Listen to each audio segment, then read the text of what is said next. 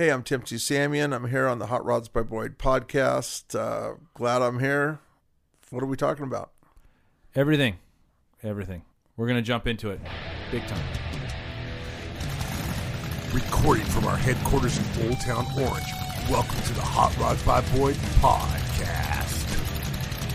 All right, here we go. Lucky episode number 13, first season.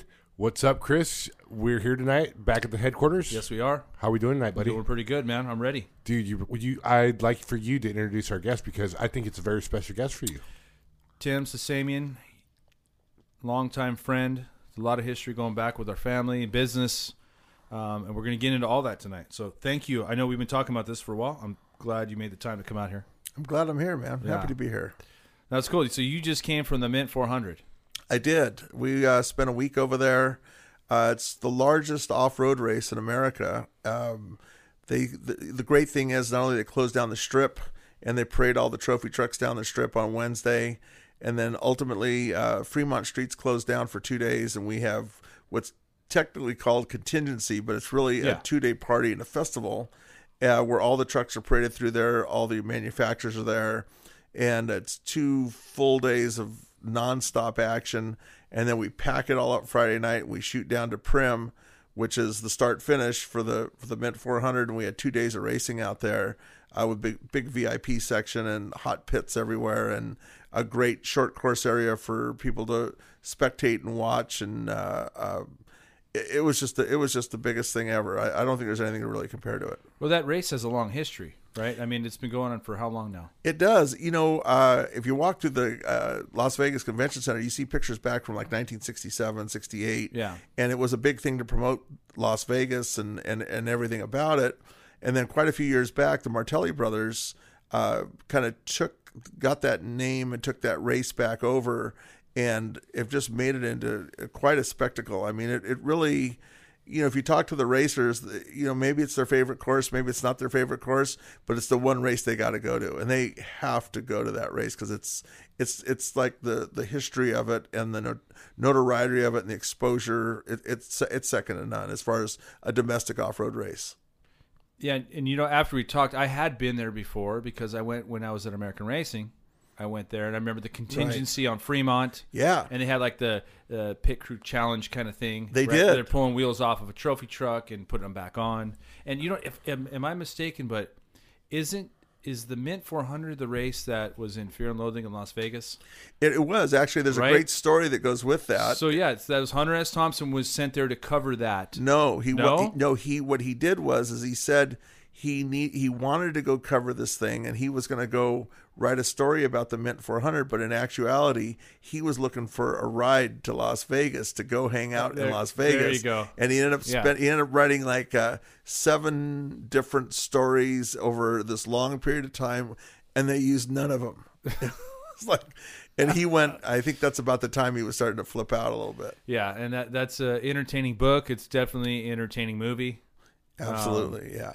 No, that's that's. I mean, off road racing is cool. Um, I, you know, for us growing out here uh, in, in Southern California in the desert, it's just kind of like that thing that that's available, you know, year round. But I mean, it's a big thing from the winter, right? Obviously, because it gets pretty hot out there during summer. It is, you and, and and it's really, uh, you know, I've I've really taken to it, and and being someone that spent his whole life in Parker, Arizona, and lo- loving to boat and all the rest of that, you know, learning to off road. I think I started with quads, and now I've moved moved up into uh, bigger, uh, better vehicles. With uh, Um, age comes a cage, right? yeah, absolutely.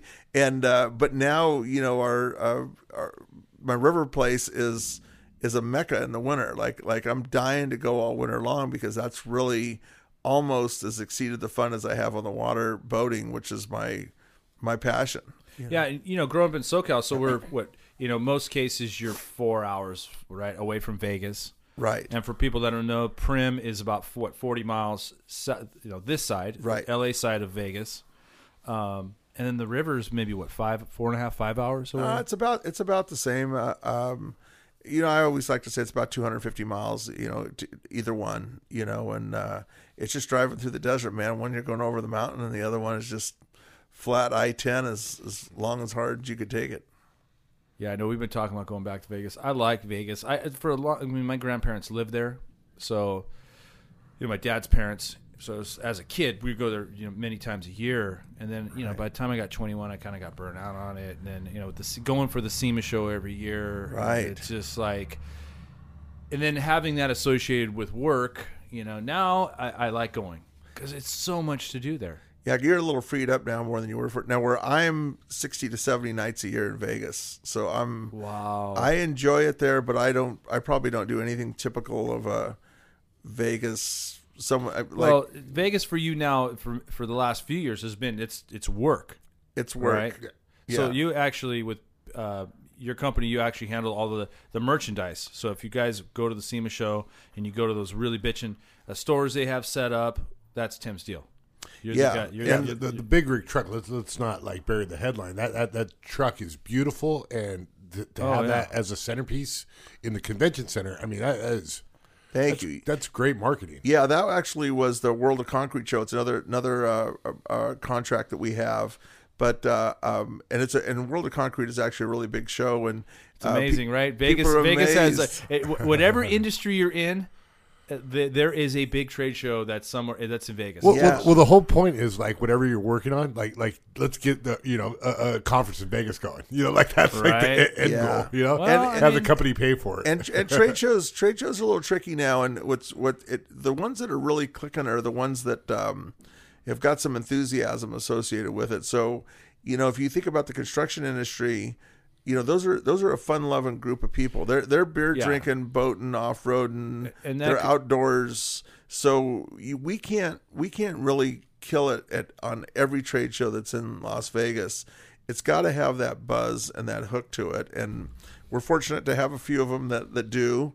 And uh, um, uh, and I enjoy it but uh, uh, very uh, uh, I'm, I'm into my rituals when I go to Vegas because uh, I, I need I have to repeat every day, you Yeah. know, and I'm either up there prepping or I'm up there, uh, you know, pulling the trigger and making it happen. And, and you know, unlike another business, uh, you know, like you're you could uh, you could sell a set of wheels a day or you could sell 500 sets of wheels, but you've got this ongoing business with us.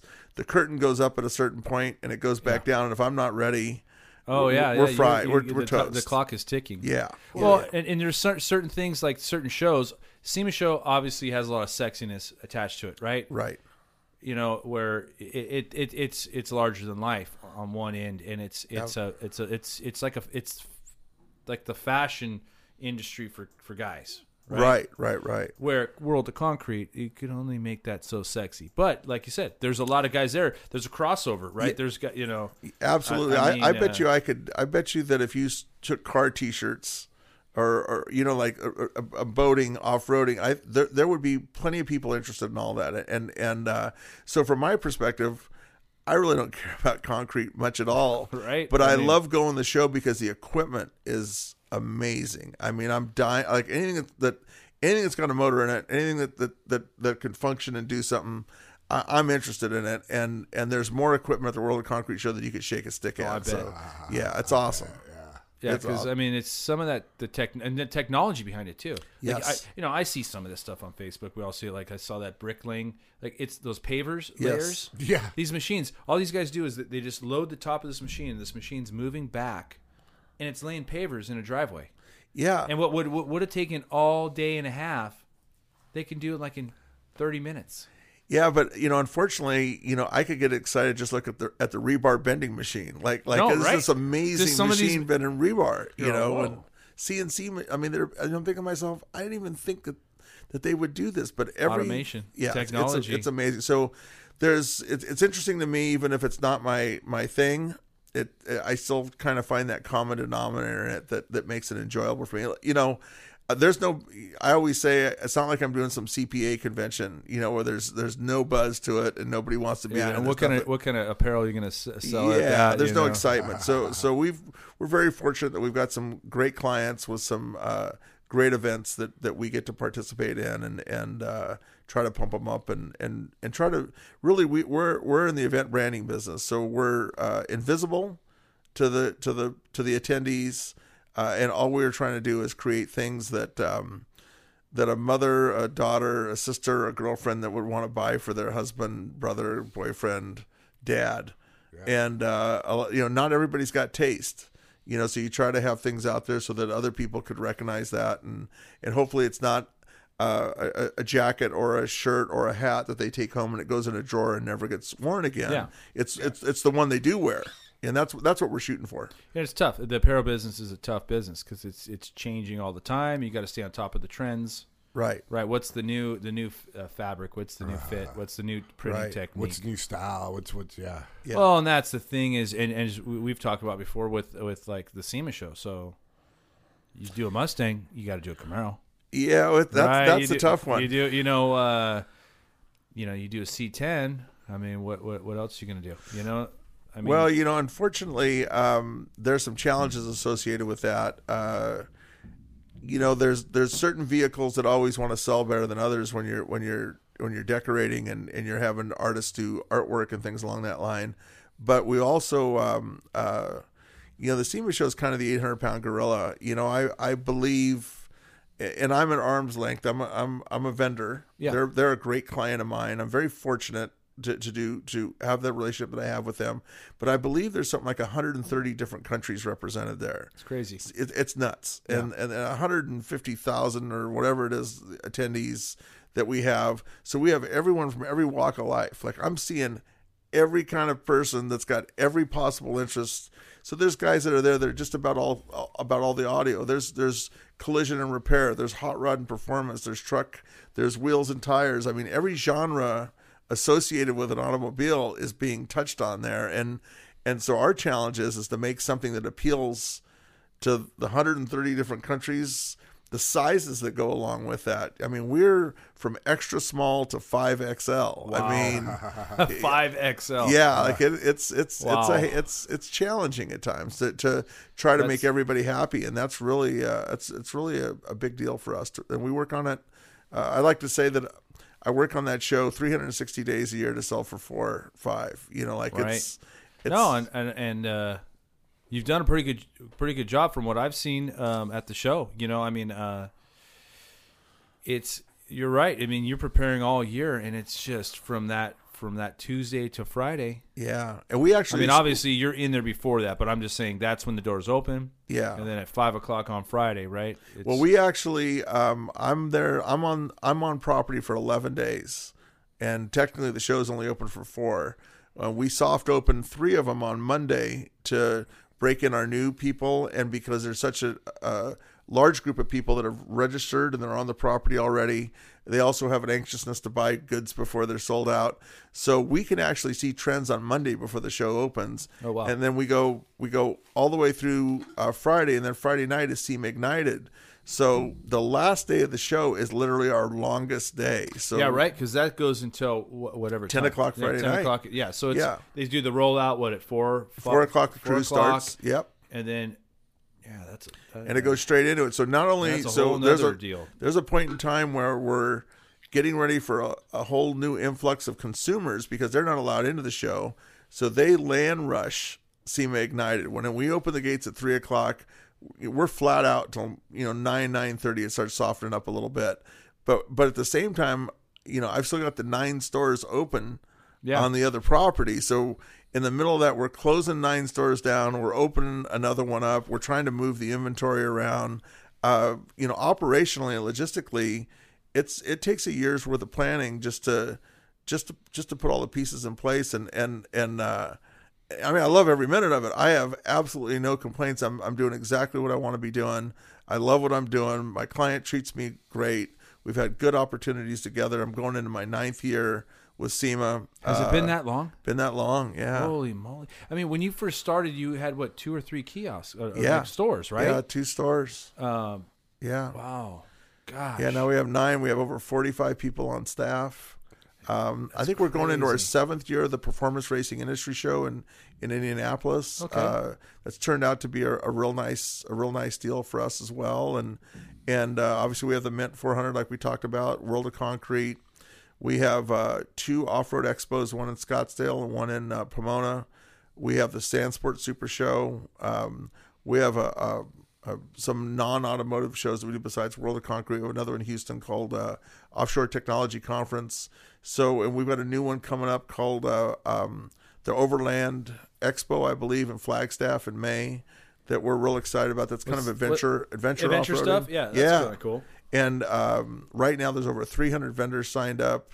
Uh, they their their ticket sales went online. I- think they sold out bits of like whether you could camp there or or be part of the. But they're like selling out every category Really? like immediately. That's kind of a big thing now. I mean, like I, I uh, read that Recoil magazine, and there's another magazine called uh, Tread. Is it Tread or something? They they they're kind of like an all encompassing like adventure. it's a thing. tactical thing on one of them, and it's like this. I mean, it's cool. It's a I big mean, deal. I'm- So- I really like some of those vans in some of the four wheel drive stuff, and the, you know, Absolutely. It- like the sp- the converted Sprinter stuff. That's just you know, It, it's a big deal, and and I believe, and I'm not completely up to speed with all of it, but I believe like they have classes for you to learn how to ride your motorcycle over certain terrain, and classes how to take your off your four wheel drive vehicles where they teach you how to articulate over some crazy terrain because it's truly uh, um, adventure so off it's, road. it, that's a consumer show. That's not a. It's a consumer show, Consumer- yeah, consumer and show. and we're excited about it. And and uh, Flagstaff's a beautiful place, and the setting is on a big uh, uh, state park, I believe, and it's it's all outdoors, and and uh, uh, it looks like. Now I went there a couple weeks ago to like pre-run it a little bit, and there was four foot of snow everywhere. I couldn't Oh, see. I couldn't see a thing. Really? So it was up. It was like when's the show? The show is May the I think the second week of May, like May fifteenth, something along that line. So the weather will be beautiful. Yeah, there. we've had a lot of man, a lot of rain. A lot of rain. There's been a lot of snow. We had a tough week in in in uh, Vegas. We had, you know, it was chilly and Yeah, and it was breezy, and then there was just enough rain to where, you know, all everything that I had detailed ready to go got you know got trashed, and I you know, had to redo it all on the spot. Uh, but we did we did well, and it was well attended. It was a beautiful event. Um, but we've had a heck of a heck of a winter so far, and we've needed it. But we yeah, paid but for it too. unfortunately, if we can get our politicians to uh, change things and actually retain some of that water, build some dams, Yeah, that's it it's uh, all goes to the ocean, man. that's a tough Yeah, that's a that's a almost. tough one. We're out of drought. We're we're we're not in a drought anymore. Yeah, So but the problem least that the problem is, uh, we should have access. yeah, but they, they rely so heavily on the snowpack and they don't retain any of the water. They also rely real heavily on the Colorado River. There's a real big pecking order as, as far as uh, Lake Mead is. Uh, so um, Arizona, California, and uh, uh, Nevada all pull off of Lake Mead, uh, and and it's really active in the papers right now. But but uh, the Imperial Water District down south, the southern the, the southern tip, they control a big portion of it. But Arizona is the first one that kind of gets pushed out if the oh, water really? level gets too low. Yeah, so it's a whole thing, and I mean nothing that we need to get into right now. But you know, the retaining water is is an issue that that that we could talk about, but.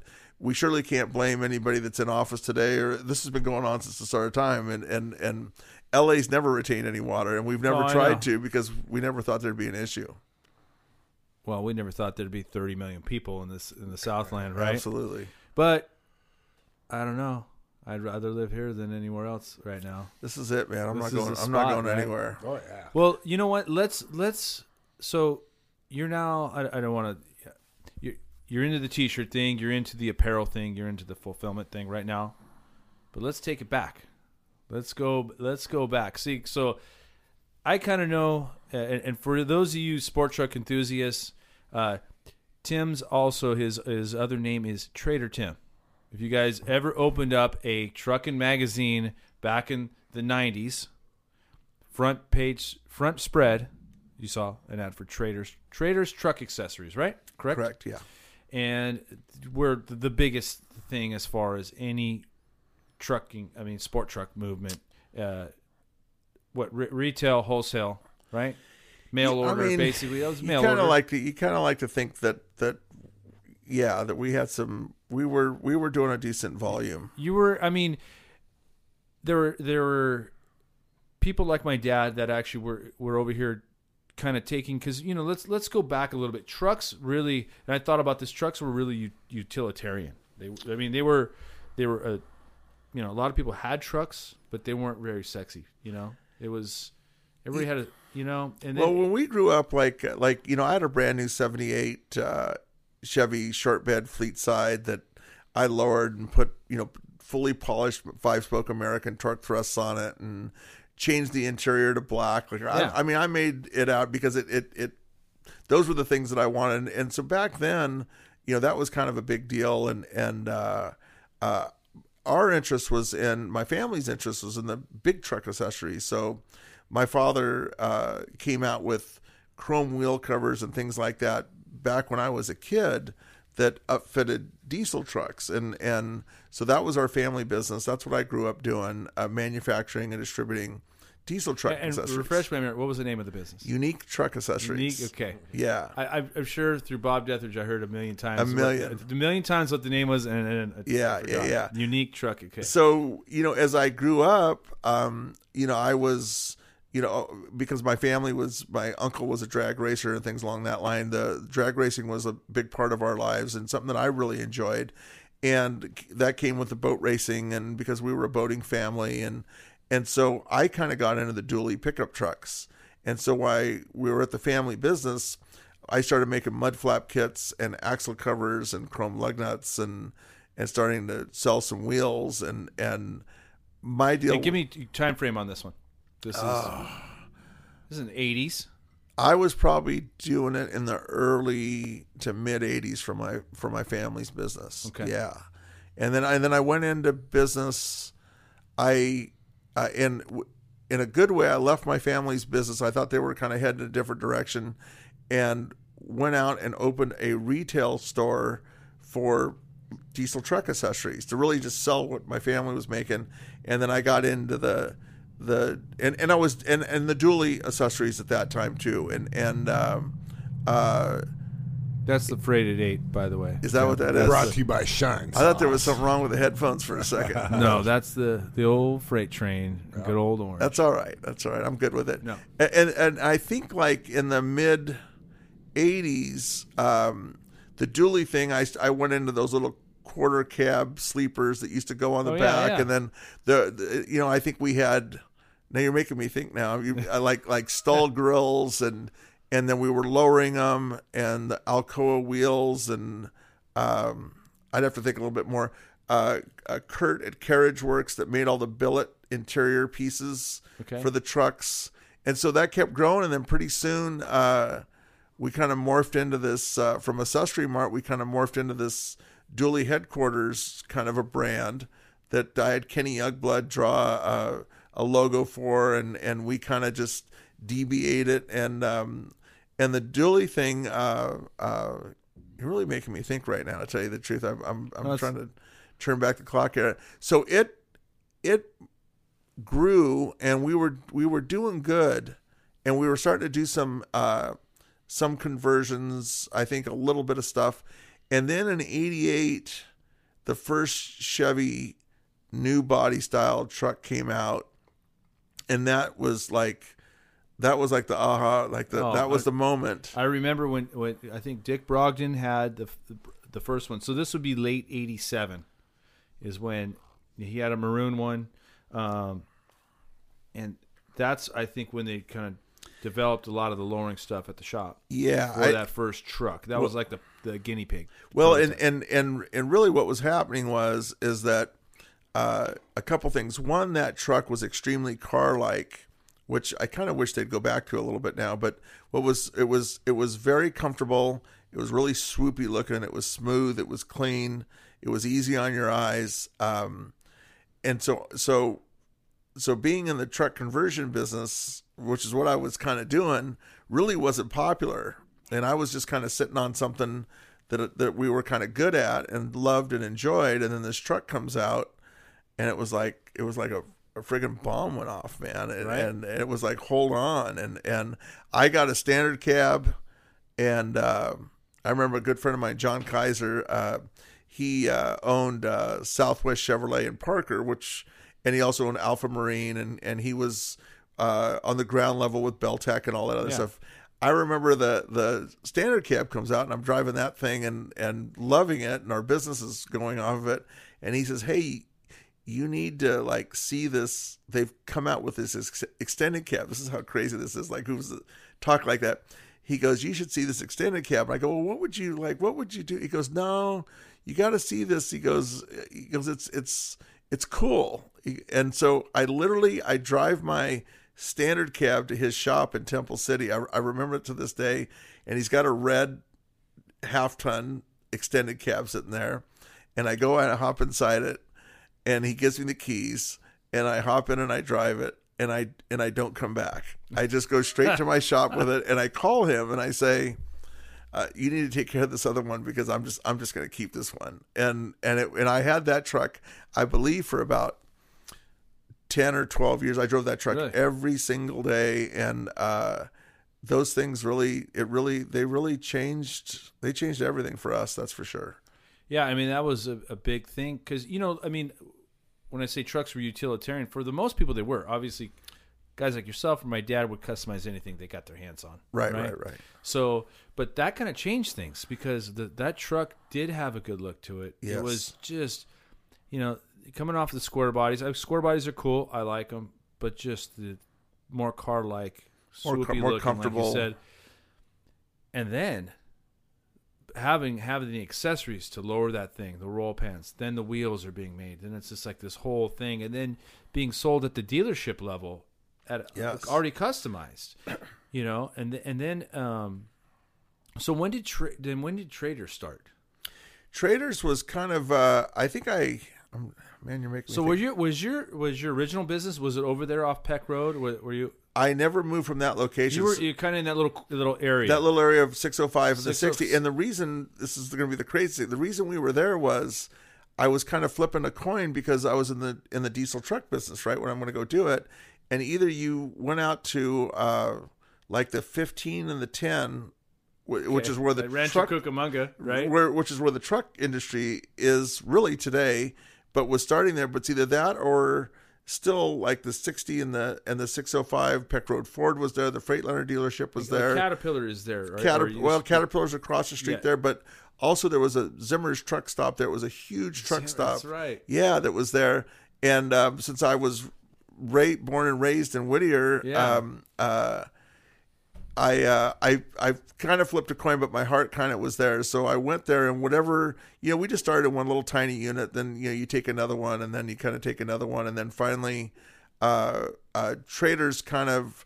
I think when the, this truck thing is hitting, now I'm not the dually guy anymore. You know, so uh, so traders truck accessories kind of encompassed all of it, and um, about that time I took my family's brought my family's business in, and uh, um, it just it kind this is what ni- 90, 89, 90? I would say like uh, ninety. I'm, Okay. I'm I'm close. I mean, I'm not. I don't have it something like that, and uh, then we were kind of like, you know, honestly, you know, it it really blossomed, and uh, I wasn't educated on it. Never saw it coming.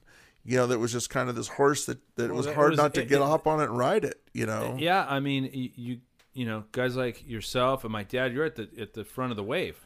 Yeah, and, and we're not you we're we're pretty basic guys, man. We're all we really knew how to do was just work really hard. Like Yeah. it wasn't like we were schooled or we had this experience behind us or anything else. So, you know, we're and you, and you were pretty young at the time. What were you? yeah, I was in my 30? early thirties. Yeah, Yeah. yeah. So, uh, um, you know, it it was it, you know it turned into the eight hundred pound gorilla. It really did kind of own me. Um, uh, I I have got you know the my best memories are the friends that I I uh, acquired during that time. Like the the like nothing sticks with me like when like how good we did or how many like whatever all that stuff is that we kind of everybody likes to kind of chit chat about. It's the people that are still in my life right now that that came from that time. That is. uh you know that's really what sits with me like that's really all i could honestly remember is the people that have impacted my life so much in one way or another and and uh, john kaiser i brought up with you who was a good i mean he's not with us anymore your father's not with us anymore uh, there's a I, I for because of where i was i always tended to hang out with guys that were older than me because they were doing the same thing i was doing i was a little bit I was a little bit young to be where I was. Now today there's a bunch of young phenoms. You know, they think Oh, of yeah. all kinds of things and they're they're there. But in our day, there was all these guys that were older than me that were kind of the same business owners doing the same type of thing. So um uh you know, I have those people in my life now. I've also I've lost some of those people as well, which is is challenging as you get older and having to deal with that stuff. But those memories of the people that I've become close to, that I'm still close to, uh, the people that helped me along the way, those are the things that really stick out the most. You know, I, I, uh, I, I, I really don't ever look back. I, I you, you, you no, I, I, know, I noticed that about you because it's kind of like we talk about. Um, you know, I talked to you about I'm bringing these old designs back, and you're all really yeah, like what? and I'm like, no, that you know the truck thing is is is still big. Yeah. Uh, you know, I mean, the C10 thing's been big for a while. Yeah. Square body's been big. Now the CK trucks, people are trying to buy them up because there's a ton of them made, right. But a ton of them really run through the ringer. So it's like, But they're affordable. You know, everything gets hot when they're affordable, and then and then they get to the point where they're not affordable anymore, and they're yeah, they're not And- hot. And, and there was so much stuff built for those trucks, and there's a lot of people that are, you know, maybe sit, still sitting on tooling for different things Right. that like are, are cool. There's a lot of maybe people sitting tooling for stuff that was not so cool. You, You know, it's it, it's funny that you say that because I have had um, when I got my place at the river, I went and I bought a uh, uh, a, a Blazer, it's '87 Chevy Blazer, four wheel Okay. drive that I could that was short. I wanted one because it's short wheelbase, four wheel drive. I could pull boats in and out of the water and do all the rest of that. And so I ended up buying one and.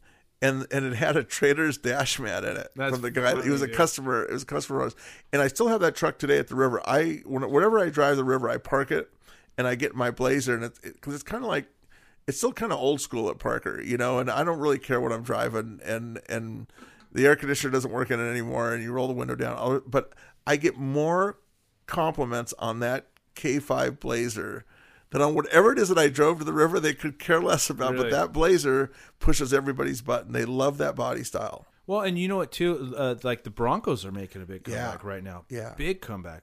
Got a buddy, uh, Desolate Motorsports, that makes some awesome Yes. stuff. Right. Greg over there, he's.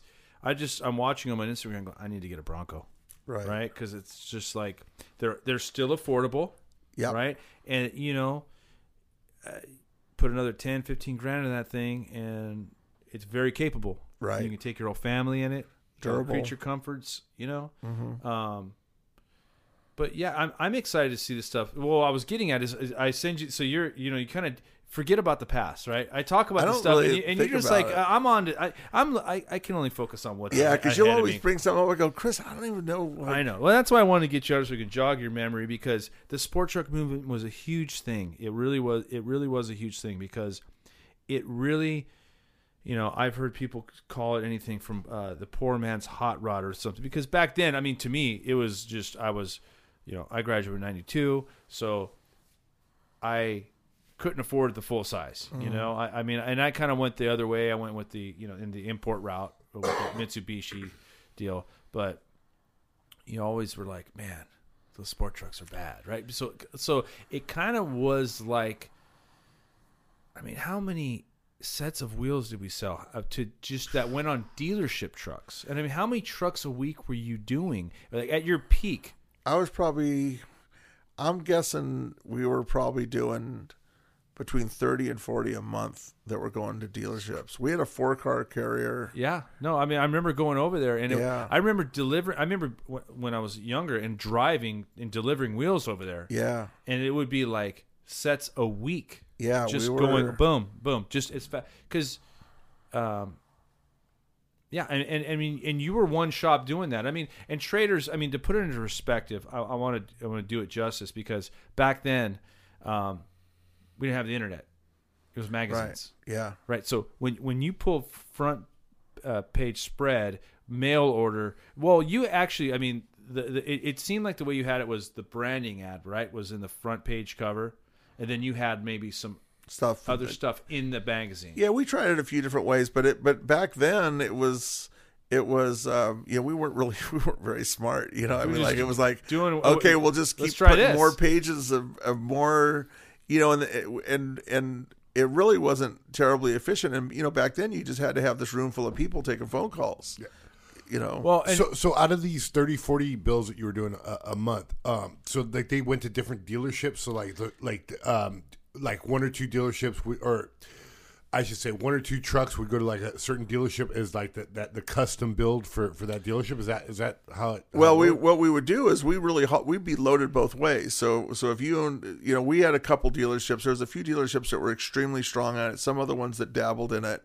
We were fortunate enough to have the the, the hard hitters, the the Don Steves, uh, Richard Hibbards. Yeah. those those those guys were they embraced it. are those Southern California dealerships? They are. Yeah, we were all in Southern California. So we would haul two or three or four or whatever it was over there, drop them off done, and we pick up four, three or four more and come back full. And then I think it would take us, uh, I don't know, a week or so to do them. and, and and so it was it was, but but it was also just one part of our business. It, the installation, the labor business was was extremely tough and and challenging, but we also were manufacturing parts. We had a we had a paint shop, we had a fiberglass shop, we had a metal stamping operation, and then we had our retail store, you know, which is really in the mail order end of in it. the mail order end. Yeah. So we, you know, in, in essence, uh, in, in retrospect, I should say, it was it was a, a horrible business plan. Like it was, It wasn't the right business model. yeah, but but Well, it's like it's but like you guys you, were figuring out your way at that point. you well, know? we're trying. uh, You know, I can't. I I I can't sit there and beat that drum. I, I'm. I have to stick with the fact that uh, we were very lucky. We were we were doing something that wasn't popular. It got popular. Opportunities came to us back then. Um, we were constantly being approached by people with their new widget. They knew that we could market that widget for them. They knew that we could distribute it, you know, three or four different ways. Yeah. And so your door was always being knocked on, um, and uh, the volume was going up.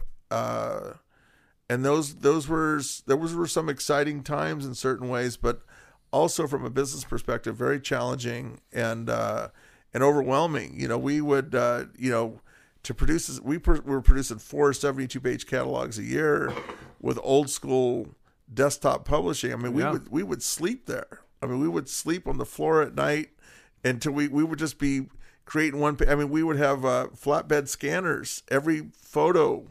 I mean, I could go back. I think about it; it'd be terrible. We'd be, we'd fall asleep under trucks at night trying to get them done for a show. I mean, every horror story you could possibly imagine, we lived through. So you know, um, there were moments of it that that uh, someone else might consider to be glamorous, but but they also came with uh, with uh, some some pretty uh, pretty miserable times. Pretty to- extreme sacrifices. yeah, and and I'm not, but I'm not complaining about any of it. I I uh, um, I made my bed. I lied in it. I I rode that wave. I I had some good times. Um, but but it but if anyone looked at it and thought it was easy, they, they were they were a mile off. Yeah. I'll guarantee. You, I had my hands full. Well, and it was it was all new too. A lot of Yeah. it was new. I mean, you know, um, my dad didn't invent the wheel by any means. Didn't invent, you know, you know, um, as far as it, it's as far as like the the wheel end of it, as far as bringing somebody the uh, the made to order wheel business, Right. And I think you know you sit there and you go, "What- here's here's he's an early adopter on the CNC machining deal, and you realize that you could sit there and just plug it. You can do a program. Yeah. Plug a new program in. So next thing you know, uh, there's like, oh, we got a Cadillac of 10 wheels. And then in a year, you got 20 wheels, 30, 40 wheels. Then you got And but wheels. and the truck market, because there wasn't enough hot rods to make your dad go. The truck market Oh. we, we, I mean the the wheel capacity. You, you you've got a you've got you know a, a, a Fortune 500, 500 company pumping out these trucks, you know, at hundred an hour or whatever the heck they were making. All we needed was one percent of it. One percent Right. of it was overwhelming. That's you know I mean so the numbers were so supportive of what we were trying to do that you know your dad is over there going like, holy moly, like this thing is off. And and then and and and uh when you know when your dad and me got together along with along with yeah, when was that? When did you first, when did you, you guys know your, first your dad was uh your dad was close with the GMC guys there for a while and and uh um and so we were kind of uh um kind of tinkering back and forth with this but we really hadn't gotten hooked up at a level because we were kind of both your dad was converting a little bit of trucks you know at, on those early days for GMC and stuff like that so yeah, we we're kind Santa of Fe Springs there. yeah, we Yeah. were kind of dancing around that a little bit, and then I can't remember if it was the when Dodge came out with their Ram or whatever it is, but finally, uh, it probably was a little bit earlier than that. I, I honestly can't remember, but we finally got together, and I had, uh, oh, I know, I had, I had, I know how I got your dad on board. Yeah. I had Budnik wheels. Oh. And so, Man. so, uh, uh, and, you know, that's not a path I'm dying to go down, but, but, but it was, it was, it was, uh, Alan was good. And, and I, I, I don't have any issue, but, but that motivated your father to want to, uh, get on board in a, in a much bigger and better way. And then, and then, and to be honest with you, that was really a good move for both of us because, we, at that point we kind of created this thing where where I, I I'd gotten to BF Goodrich. They'd given me kind of a backdoor deal on tires. Uh, Belltech was in full swing, and and I I, I came up with that uh, the smooth tonneau cover deal from uh, that I had Snug Top originally start making for me. Is that the flush mount? The well, no, your dad was doing the flush mount aluminums. I did the over rail, but I Over ha- rail, was okay. having them color matched uh, fiberglass so I could I could sell them in volume because the aluminum thing just the rain poured in your Oh, bed of your yeah, truck. I, and- I, yeah, I, Yeah, have, I have one of those. yeah, yeah. They, they look totally cool. and I sold a bunch of them, but but uh, yeah, how do you get the rubber around in the corners? yeah, right? it, it doesn't work. But but by then it was it was our our company was what I really think is that I think we solidified the fact that that uh, uh, uh, BF Goodrich tires on Boyd wheels lowered with Belltech suspension, and I think we were doing KYB shocks and our our tonneau cover, maybe the, and and a and a, uh, a Kurt uh, a billet grill that was was was a very good. Like that whole look, I think it kind of gelled together, and that just uh, I believe was uh, personified the upscale sport truck you know, like we just grabbed all these pieces and we put them together. And Yeah. We were loyal to them. Like it, like we never would jump off the Belltech bandwagon. You know, we, I mean, there was plenty of, of cheaper suspension kits out there, and uh, uh, but I, I, you know, I never wanted to be part of the race to the bottom. Uh, yeah, and that it's all part. It was all part of the branding because you ha- traders did have a look, had a brand, yeah, right? yeah. And then Boyd's had a brand, Right. And then you know uh, Belltech for sure had a brand. I mean, Right. th- th- these are all companies that actually put time and money behind creating these brands, and collectively, it was a big thing. Yeah, and and and I uh, I think that um, I think that people took to uh, the fact that it was all premium stuff. You know, we were still modifying vehicles. I, I mean, at the end of the day, we were still taking something that was pretty good, and we were Right? we were, Yeah. we were putting all kinds of stuff on it. You know, and and, and, and there there is some stuff that just went too far. I think like the, you know, just I don't know. There's some of those bumpers were kind of goofy, you know, with some of the lights in them and the the billet grill cutouts and the yeah, there's there was a you know you know, I, honestly, to kind of, you know, we, and we can hop back there, but um, really what got me uh, um, out of that aspect more than the fact that I sold the business, and, and again, we can hop back, but honestly, I really truly believe that people's taste changed. And when their taste changed, it was no longer the taste that, that, that we love. It was something exaggerated and overdone Yeah. and and without scale and without uh, a continuity and uh, honestly i just lost uh, i just totally lost interest in it because i didn't think that the consumer um, I, I don't think they had good t- they don't I, I really think they lost their taste for for some time Well, you know? then, then you know what happens too is body styles change, fitments, wheel fitments change, and, and things, and it just you're like, oh well, we can't do what we used to do now anymore on these things. Right. Well, you know, I mean, listen, you know, they kind of lost me at spinners, and and you know, you you know, yeah, I, I, no, I mean, every there's there's certain trends that just kind of, I mean, it's amazing, right? I mean, amazing how crazy that spinner market was. Where the you know, Oh. and for all you that don't know, this was this is probably early two thousands, and it was uh, Davin Wheels invented this spinner wheel. It was an integrated deal. Well, of course,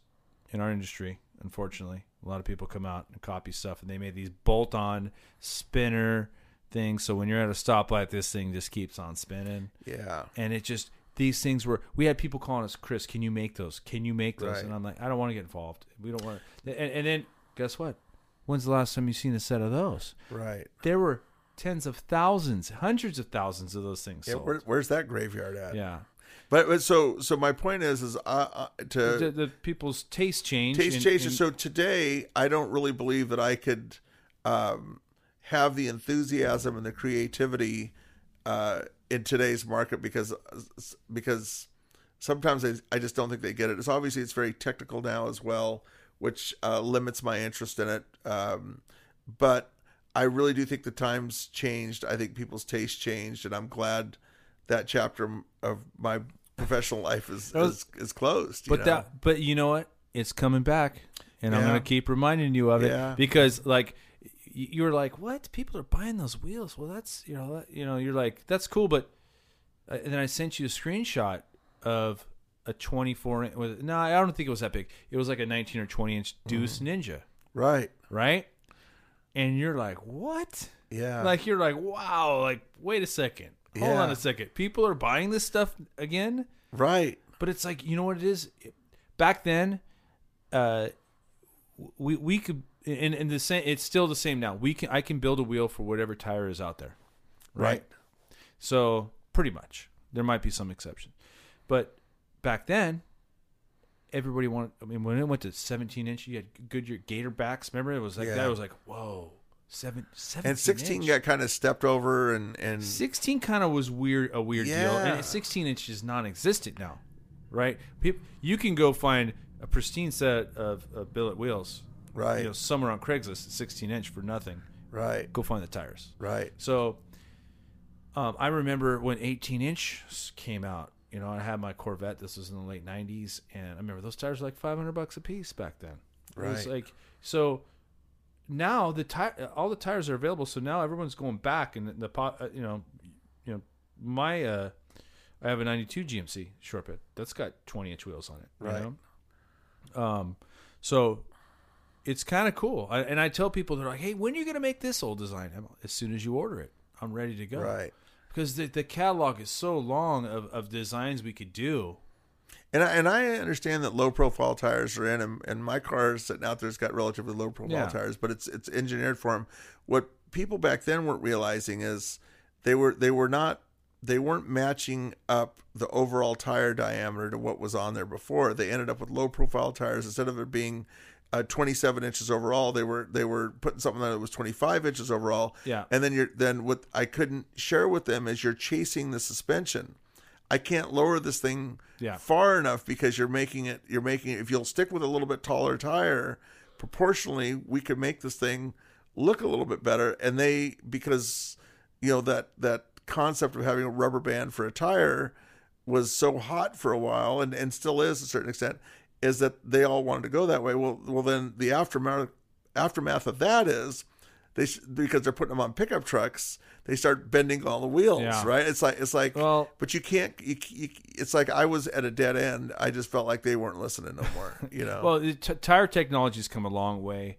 You know, y- you know, tires are just you know y- the saying goes, you, you get what you pay for. You know, but some of these the higher end tires can be real low profile. They ride like like a dream. yes Um, and there's just so much, so many more options now.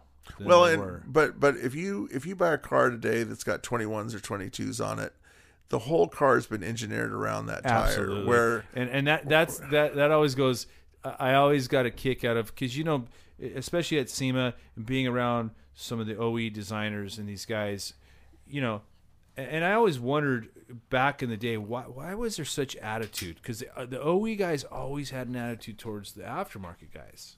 right Well, because w- aftermarket guys are sitting there telling them, maybe not to their face, but by the, by our actions, oh, you didn't create it good enough. We're gonna make it look better. Well, Right? r- yeah, a little. Well, more of it was the OEMs back in that day were extremely slow to market uh, aftermarket accessories. They they now today, um, if you come out with a with a uh, a new Mustang comes out, there's Roush and there's a hundred other people that are tied to Ford that come out with all these accessories, or if they don't convert the whole car themselves.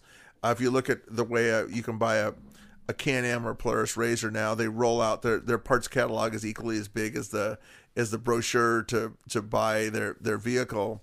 But in our day, um, the OEMs were the guy the, the the guy in charge of OEM sales, he was thrilled with us because we were making his vehicles look great and they were selling better. The guy at OEM parts, he wasn't liking us at all because uh, we were eating into whatever uh, poor aftermarket accessories he had at the, the de- at the dealership level, you got you got a lot of love. Yeah, right. yeah. I, I mean, I'm I'm more talking about like the uh, more of like the designer end of it. You know, more of the you know the guys that have been working on that car for four or five years. Yeah. Then all of a sudden you come out and you're like, nah, you you got to do this. Well, you know, I I also you know you want to remember that that uh, a vehicle looks a certain way when it gets approved to be built, and then by the time they make it legal for the highway, it's it's something completely different than that. So you know, uh, even to this day, you see a, a, a vehicle in an ad, it's probably been lowered a little bit because it just looks sexier, but. But you're not buying it like that, Yeah. You know, so I think there was a lot of that, but um, but you know, those opportunities uh, uh, really made us, and the fact that we could, you know, from the you know we have airbag steering wheels now, so what can we we can wrap a steering wheel? You know, it, like it's not the same as when we were selling your father's steering wheels and, and other we were we were selling steering wheels and hub adapters like Oh. like I mean it was I was hundreds and hundreds of them at a time. Well, and you know what? Uh, correct me if I'm wrong, but I think when you guys did them for the at the dealership level, when they were sold at a dealership, they still had to keep. They you couldn't do a pedal kit on it, right? And you couldn't do a steering wheel. No steering wheels we did. Okay. Steering wheels we did, but there was that was pre airbag. No, I I get it. Yeah. but I think uh, wasn't there something about they had they wanted to keep the logo in the grill?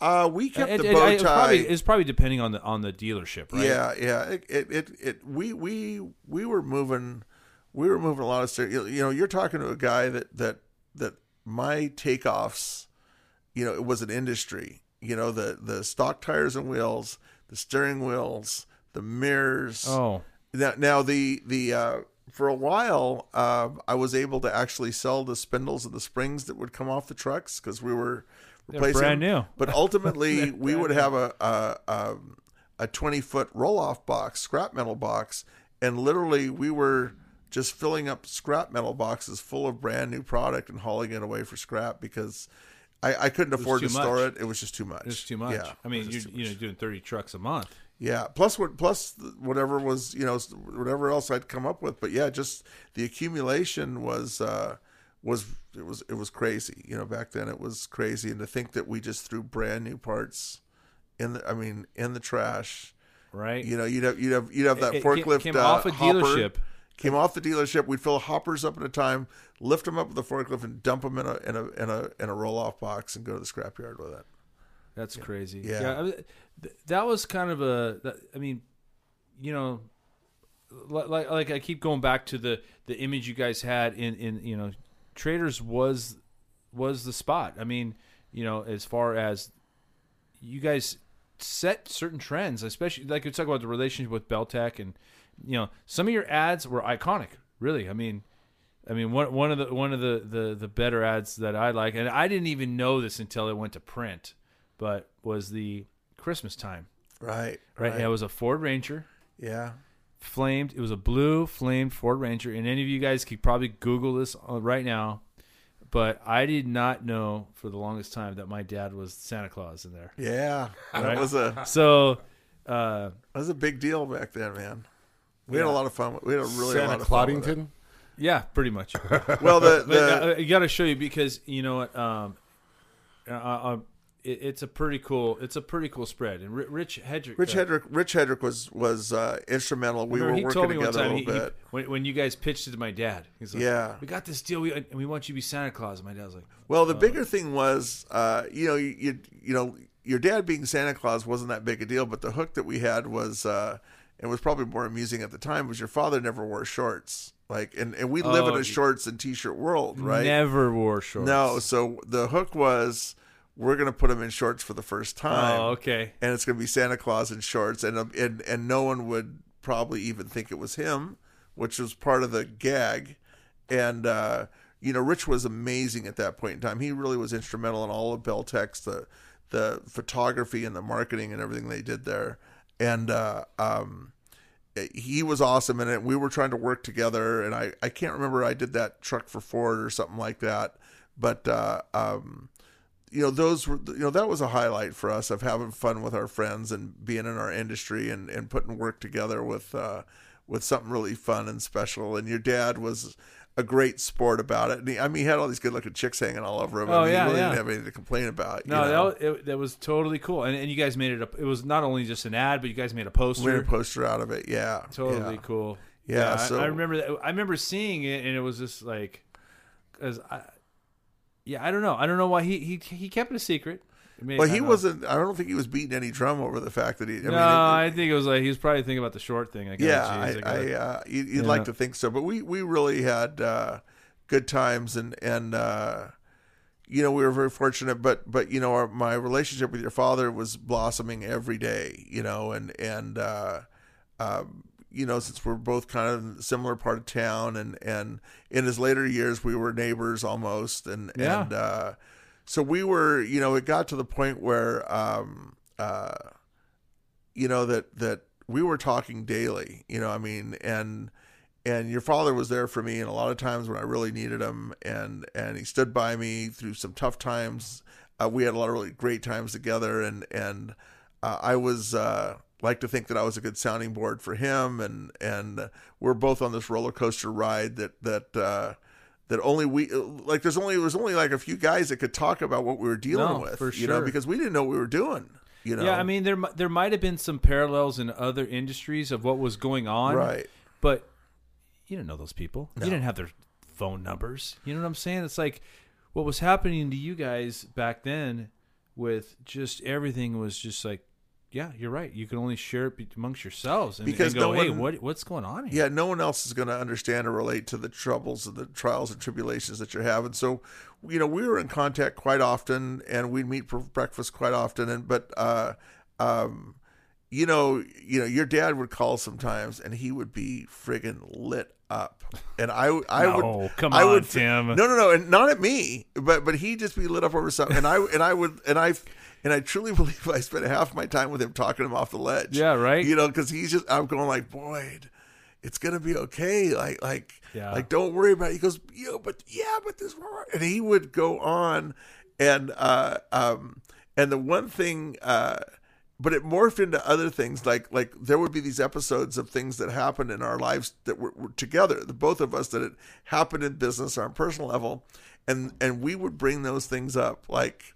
Like at this, uh, every time we got together, all those subjects would come up. Every single time we got together, we'd cover all of them, you know. And uh, Again and again. and again but but though because uh i think that's what that you know that's how we bonded you know we really enjoyed uh enjoyed those times together he was a dear friend of mine and i looked up to him and um and i enjoyed his company and probably got to see a side of him that that only a few of us got to see you know because uh, I always uh, I always said it's really it was really easy for people to judge me because they were all coming to my business in my office when I was thrashing and trying to make it, but I never went to theirs, you know. And I think it's the same thing with your dad. You know, he's working so doggone hard that uh, um, that you know I got to see this other side when it came to uh, the underprivileged uh, uh, children and adults that he would have working for him, and the the things that meant a lot to him. You know, how many times did you you had to hear it too when he he'd go and he'd say, "I'm having the worst day of my life," and you come in and you see one of those Yeah. kids. For sure. Yeah, and yeah, it you know the way I, his I attitude, think, you uh, know? Yeah, I, I think he he got. I mean, man, he he lived and breathed that whole business, and just Yeah. it just uh, it just consumed him, you know. And and it was like, I think when he saw what you know, just some of those, you know, we- hired a lot of Down syndrome kids, right? And uh, and so, when I call them kids, They were adults some of them yeah. most like my dad's age right Yeah. but but i mean uh you know he just some of the things that like he would just take a step back and goes he goes chris look that guy's just happy Folding boxes. folding boxes and he Yeah. goes the the biggest frustration of his day is that s- someone was blocking the time clock so he couldn't clock in on time right Right. and he's just like, man. I mean, I think my dad always would try to keep that around him because he felt like he was giving those people purpose. Right. Like, like, the, the, like the, it, it for them. I think everybody in life, you give somebody a, a job to do, and, and it's like you you may look at something, a task, and go, you know what, I'm not gonna do that. I'm not gonna fold a box. But guess what, that guy. His whole Loves day was like, guess what? I folded 20 boxes today. And my dad would be just like, wow, as crazy as things got, I, I, I think And those that, boxes were perfect. yeah, know, yeah. yeah. it needed to be. I think that uh, you know your dad. I thought it was. I always felt like uh, that chaotic pace that he kept, and we were all doing it. But but in, in this instance, your father, and the way that things, the way that he approached things, I think that it was very uh, humbling, or, or or much more. Uh, it was there was a calming effect on him to have those people around him. He Yes. never did it for the notoriety. He never did it for uh, uh, for people to think better of him. It wasn't anything that he publicized. It, it was more, and, and no matter where he was and all the business and all the different things that the different places, those that was a constant thing there. And and um, you know, I, I'm extremely comfortable talking about it. It's a great memory that I have of how he looked at all that, and uh, I think about those things quite often. And and you know, uh, um, I'm proud to know that side of your father that that was so giving and so caring. You know, and it stuck with me. Yeah, and, and, and it's it's one thing for for me. It was uh, after my dad passed. I mean, w- w- when you have a, a a family member that passes, then people, you know, and, and not bad secrets, but people like go, they want to share like the positive things. I think it's like Yeah, people like they, they come out of the woodworks. they come out of the woodwork i- in a good way in a good way. Like i had people that go chris you don't even know. Like your dad was probably the most generous person i've ever met and i'm going to tell you this and they tell you a story that was just like wow really? You know like uh, a good story like something that my dad did for somebody that he didn't want anybody else to know this other guy knew but this other guy was like your dad's gone now but i want you to know your dad was a good person Right. you know and i want you to know that your dad did this and this for somebody else Right.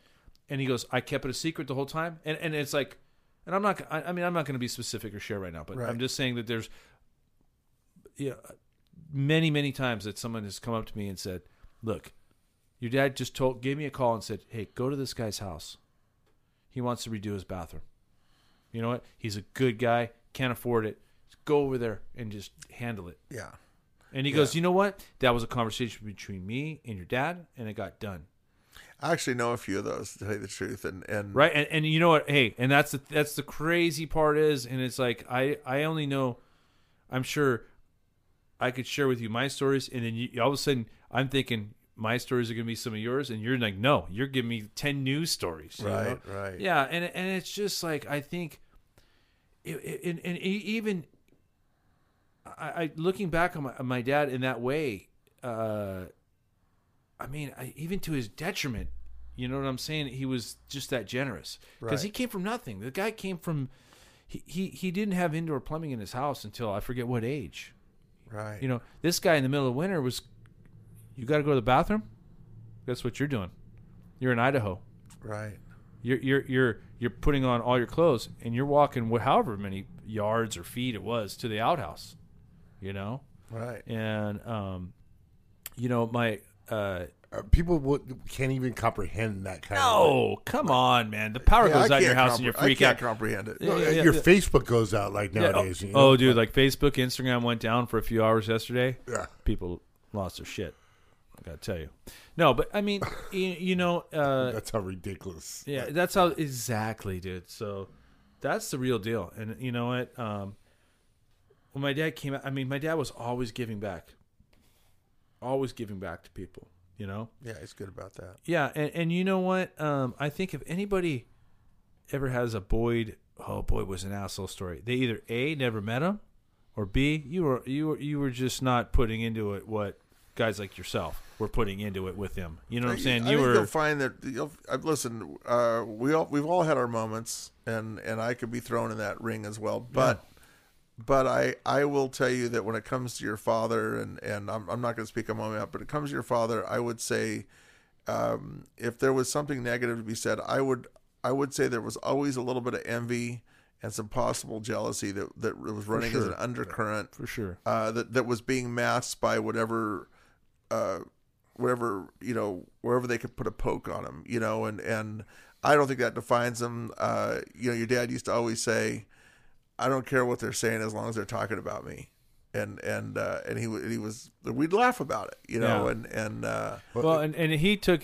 Go ahead, see. Oh, I, I, I, I never met your dad. I, you Yeah. know, like, but uh, dude, man, it sounded like he had some tough skin. But like, he sounded like he just, he was, you know, tough when he had to be, but like he was compassionate, and nobody, he didn't need to like flaunt that. Like, you yeah, know? I well when I say t- tough skin, maybe yeah he did, but but he also I, he I also actually got don't think he's very. I don't think he was very tough skinned at all. No, well, well, well, well, uh, in certain instances, but but Well, he, well, I, I guess from from from uh, the Justin Padfill, uh, you know, and the Dwayne Oh, yeah, Meyer Ju- podcast, like they, they had their stories where, where, but but they were in the thick of it, you know, like like so. oh, they're right in the middle of it. Yeah, but uh, I I, think thi- I think and, I- and those guys are alpha dogs. my too, dad took a lot a lot of things uh, personal. No, I would say that your father was extremely thin skinned because it did. It wasn't like water off a duck. It bothered him. It stuck with him. Oh, he, he because you know what the the thing of it was, you know, you talk about uh, Budnik, right? You started using Budnik wheels, and then my dad was like, "Hey," probably thinking, "Hey, no, no, no, no." right. Tim's over here doing some cool shit. He can't be using Budnik wheels. Right. Uh, you know, he's got to do cool shit with me. Because the backstory is when my dad started, because the first wheels were built under Hot Rods by Boyd, right? That was the original deal.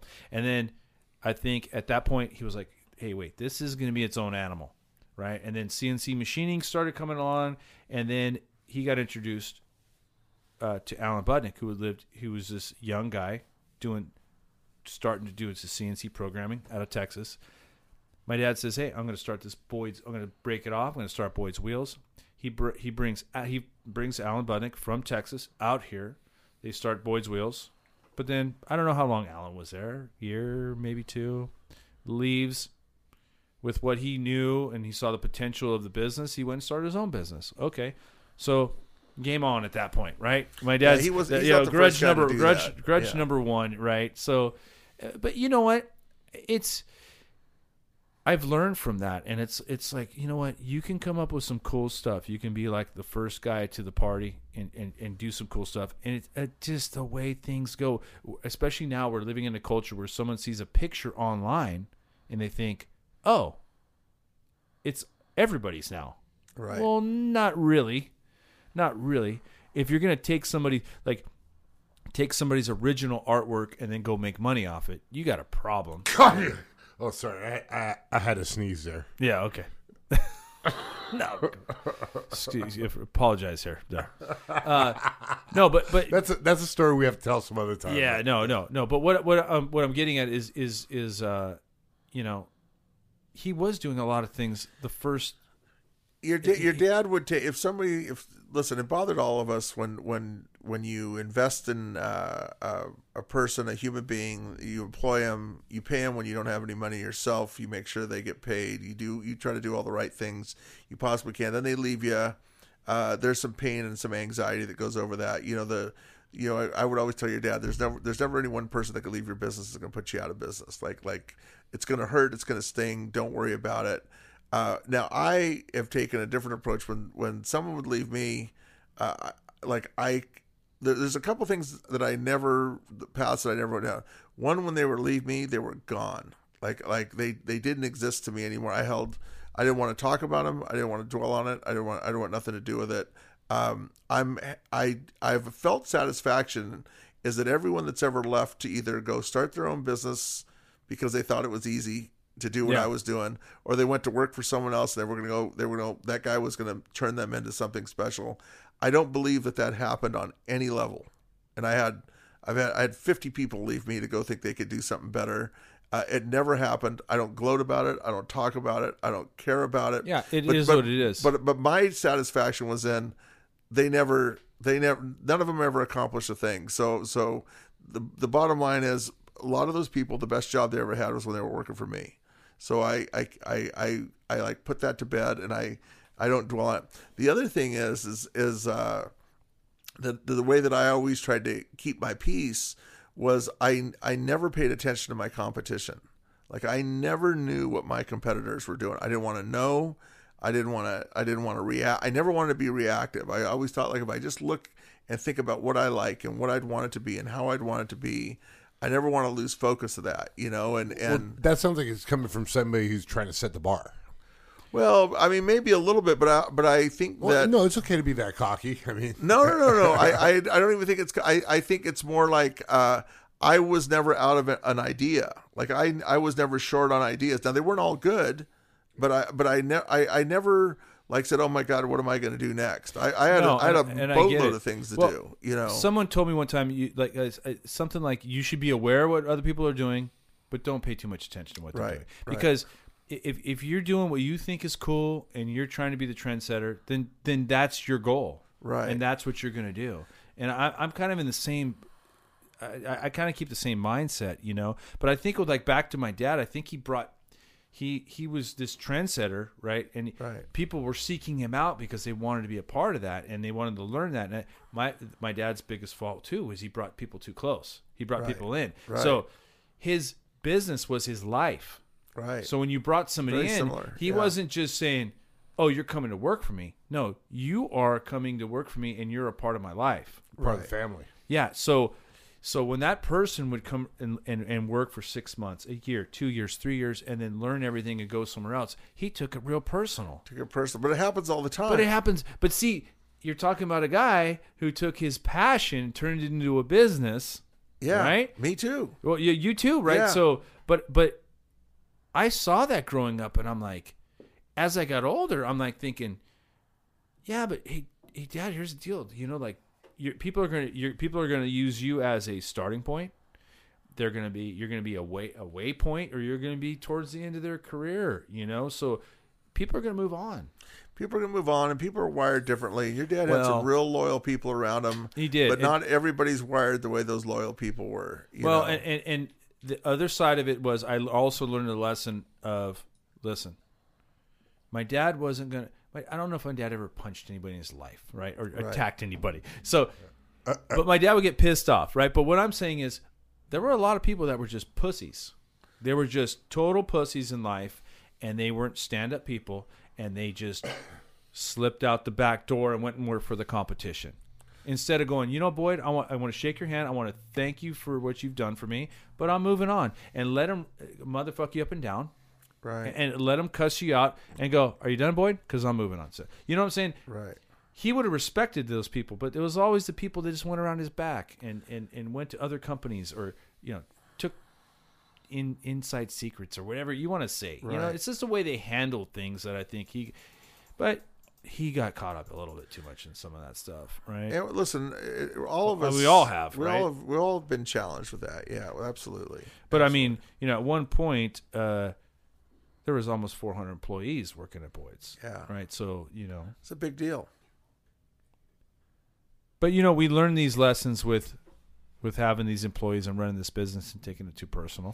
Yeah, Right. But but but here's the deal. Uh, uh, But- we're, we're we're we we talk about these things because the the the the challenges that we had in business was what we would laugh the most about when we would get together. Right. That's what we would. That's And what and, we would. and, and what I'm talking about is, is some of, some of the phone calls you probably got got. So I- so let you're me like, oh, here's Boyd. Hold on. Oh, geez. No, Yeah. so so I got to tell you guys. I'll tell you guys the story. It might be a little long winded. I'll make it as brief as I can make it. But there was a there was a point where where your dad and I both had the same PR agency. It was a gentleman by the name of Joe Molina. Joe JMPR. Yeah, and I'm Yeah. about to throw this guy so far under the bus. Please. it's, but but but you want to talk about thick skinned? Joe Joe is the kindest, nicest, thickest skinned dude that you're ever going to meet. I mean, he's just a really good dude. But anyways, uh, in in in your father and in, in my world, writing a check to a PR guy is there's no tangible return. Okay, You're, there's you, Joe. You don't write Joe a check for hundred dollars and all of a sudden we get five hundred dollars for the business. It, it doesn't happen No. like that. So we're paying this guy thousands of dollars a month to pump our businesses up. And and your dad's story is probably slightly better than mine, but in general, we're both on a roll and we've got some common things. And and uh, and Joe's kind of like the PR guy of our industry, and and uh, um, so anyways, so the bottom line is, is every month we each write, we each write him a check, right? We, and so every month we call each other and we go, we don't know, like, why, why are, in God's name, are we writing Joe this check like this? this no good rotten SOB. Anyways, but we're laughing. We're laughing the whole friggin' time and we're doing it because that's the fun part of our business is, is, is, is being part of that. So anyways, I can't even remember the event, but I'm to, I'm to share with you that this story that your father and me talked about and your father really talked about it every single time that I spoke to him for the next 15 years. Okay. and so, so we go to this event together and, uh, and Joe Molina's put it together and it's a PR thing for your father's business and my business. And so we go in the morning and, and, and, uh, we're there and there's a dozen donuts there and we're eating donuts and waiting for our deal to happen and we get back and we do this event and and we take off and, and we're gone and and at the end of the month you get a bill you know, from Joe of of for his monthly retainer and whatever expenses. So the bill comes in, and, and obviously I'm getting the bills before your father is, right? Yeah. So I get to the bill, and Joe Molina has billed me for a half a dozen donuts. so, so you know, I know where the other half is, Yeah. right? I know it's in your father. So what do I do? Because I'm gonna I'm gonna light this torch at a level that it's never been. Leveled. I call your dad up and go, Hey, have you seen Joe Molina's bill this month? He goes, No, why? I go, Well, go get it. When you get it, give me a call. And he calls me up and and the profanity, the length of profanity that went on for so long, because your father could not, and I knew exactly what I was doing. Like I knew that he would. I said, "Can you believe that this no good sob split a dozen donuts and charges for?" I mean, who who in God, nobody would charge you for a dozen. It's like donuts. a five dollar deal. Yeah, I was probably two dollars back then. Was- back back then. Oh man, yeah. like, yeah. So we proceeded to get Joe Molina on the phone, and your father filleted that guy for about an hour and a half. I mean, he did things to called him names and did stuff to him, and I t- and I knew I was going to get. I I knew I didn't have to say a word. Like all I was, uh, we were all together on the phone, and I knew that I was going to get all the satisfaction I needed to get. I was never going to have to say a word, and we never ever let Joe live that down. And I and I and I, I hardly ever see Joe, and, and I wouldn't speak on it now if, if if it came up. But to your father and me, that dozen donuts was probably the biggest bonding moment of, of our friendship. funny.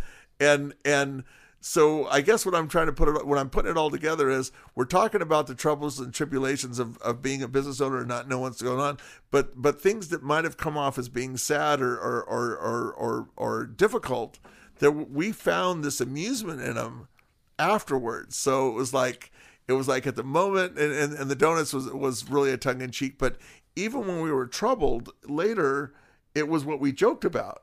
Like, could you remember? Oh my God, remember that day? Listen, you know, remember that, you know, when you're trying to build that spindle mount set of wheels for the for the uh, uh, for, for a car show for for trying to go for uh, uh, most beautiful roads or something, and the th- and they chuck a wheel, you know, in, in the lathe, and they got to they got to start from scratch, and it's you know, and it's all night long. But but those things that are really troubling to us at that moment were were things that we laughed and cried about later when we were together, you know, and and that's really what what defined our relationship was the the moments of of joy that we got out of the troubles that we that we had. I know that sounds really kind of dumb, but, No, but- but- we could only laugh about it later. And really that's why I'm kind of like on the back end of saying like, hey, we had all these challenges, but we ended up just laughing about them all when it was over with. So without knowing what we went through, you would never see the amusement in it after the fact, you know. So Well, and, and it's it's just like when you have common interests or you're you're you're in in business, you know, it's it's just one of those things where it's like, you know, you got different friends and different you know uh, uh, colleagues, right? Right. And it's like you guys had that connection, so you guys you ran your own business.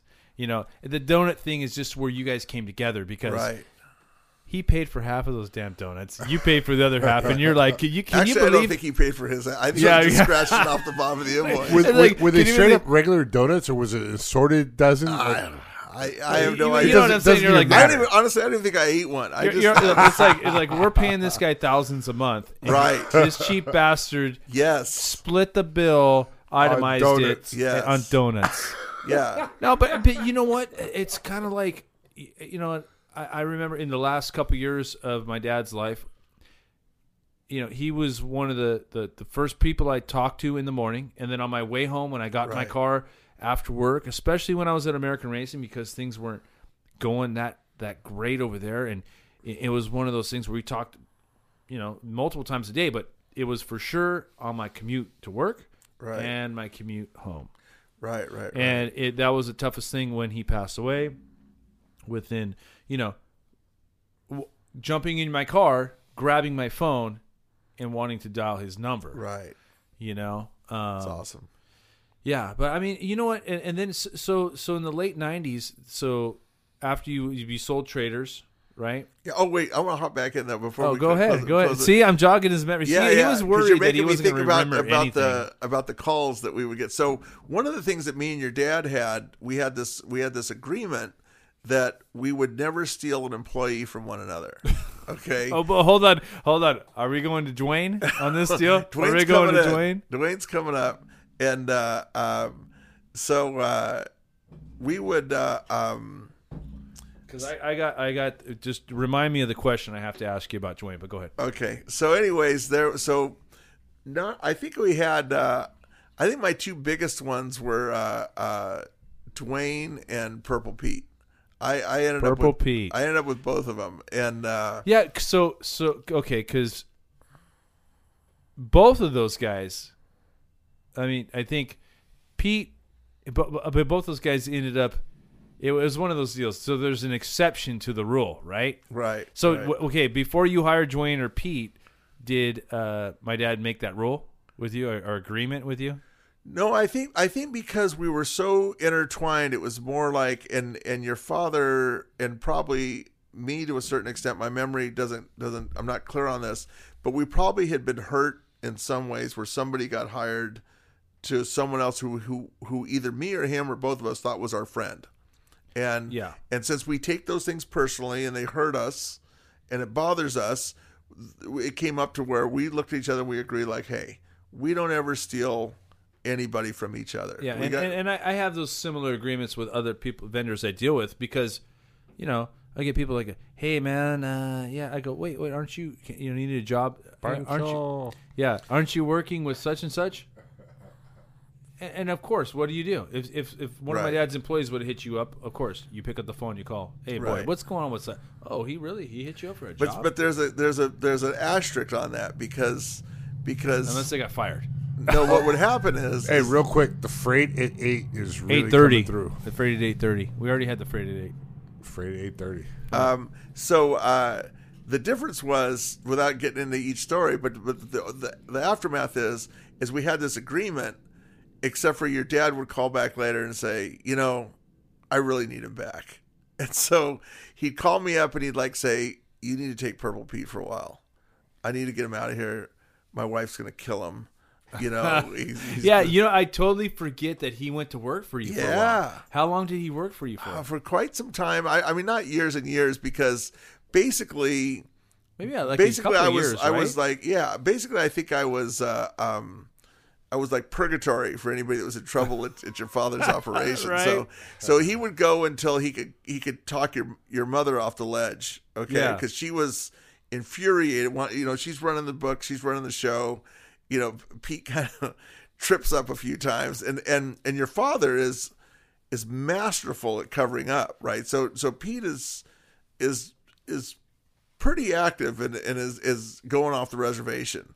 But your dad's got it covered, and then once in a while Pete jumps so far off that that Can't, you can't cover. it. there's no You- covering it up. no And when and and so one time he he he uh, he went off the reservation pretty good, and so he ended up over at my place, which was great. And and uh, you know your dad he was there until you know your dad really needed him, and and it got to the point where your mother could. I think I'm I'm kind of paraphrasing. Could Yeah, no, There's I- to the point where she's going to like, okay, yeah, we need him for this, and then it's like, then he takes, then he, you know, then I'm left hanging, right? Because Yeah, Pete's yeah. driving my my rigs all around everywhere, and uh, but but but I love I love those times together with Dwayne. It was more, you know, he was in his formidable days where where he could screw up just about everything, you know, and and and he did. If it was anything that he was good at, it was screwing things up, and and uh, he probably has a different uh, recollection.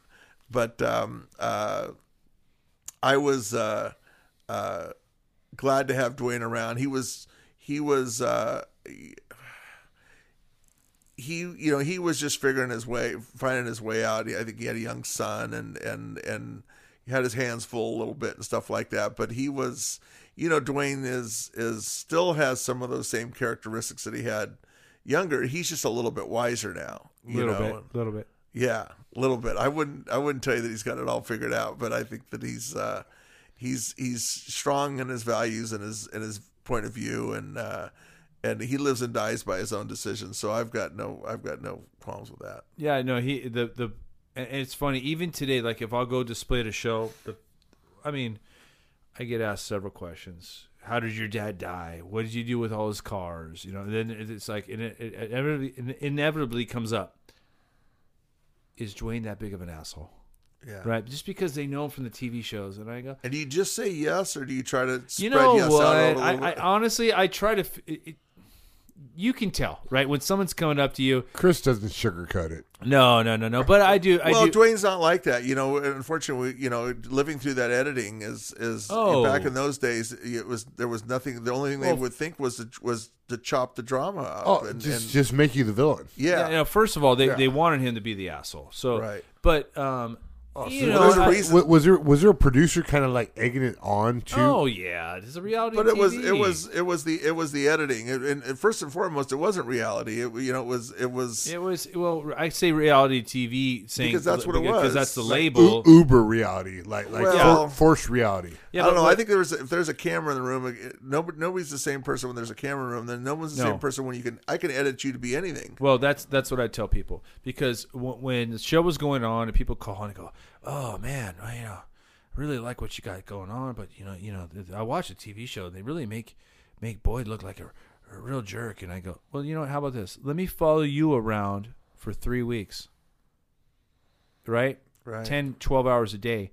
And then let me edit you down into 44 minutes. I'll make you look however I want you to look. Right. Yeah, yeah. Uh, Forty-four minutes of video intake could produce forty-four seconds of content of just you looking like an asshole. Yeah, no, for sure. Like uh, it's easy. I mean, I mean, No, it's it's real easy. So, but I, I always cater to the, uh, the the response to whoever's asking it because you can tell like if somebody's like, "Hey, is Dwayne like a real bright eyed?" yeah. Try try try to get that. Is that Dwayne really an asshole? I'm like, "Oh yeah, he's a total dick." You know, it's like, but if people are like, you know, was he really like all serious? Like, was he really that big of a jerk? I'm like, no, he's they played it up for the show. He's a half. He's kind of a jerk. the- No, but you the know, people he- sincere, you'll you'll answer them sincere. But the people that they want to hear it, just No, you can give- tell. give you can tell what you you when they wait when they ask it the way they ask it. You can tell the answer they want to It's hear. it's, you it's just how kinda- big their eyes are. Yeah, right. no, and, and and you know what? Um, but you know what? Like yourself, Dwayne, you guys were in the trenches. You guys were there. Yeah. You were there when things were, you know, it, maybe they weren't cool, and maybe maybe they maybe they were cool, but you guys were doing it, and you saw it. You saw the stuff that didn't work. You saw the stuff that worked. Yeah, and Yeah. and you know, and, and, and you know, I uh, I probably can't sit here and give you a, a rundown of all the mistakes that Dwayne made that I that I witnessed or had to overcome or know about. But I I don't honestly, I don't, I haven't retained any of that. What I do know is that I've had a friend and an acquaintance over a long period of time that whether we talk to each other every week or we don't talk for six months, uh, we pick up right where we left off. Uh, we, we enjoy our time together. We get to have a beer every once in a while.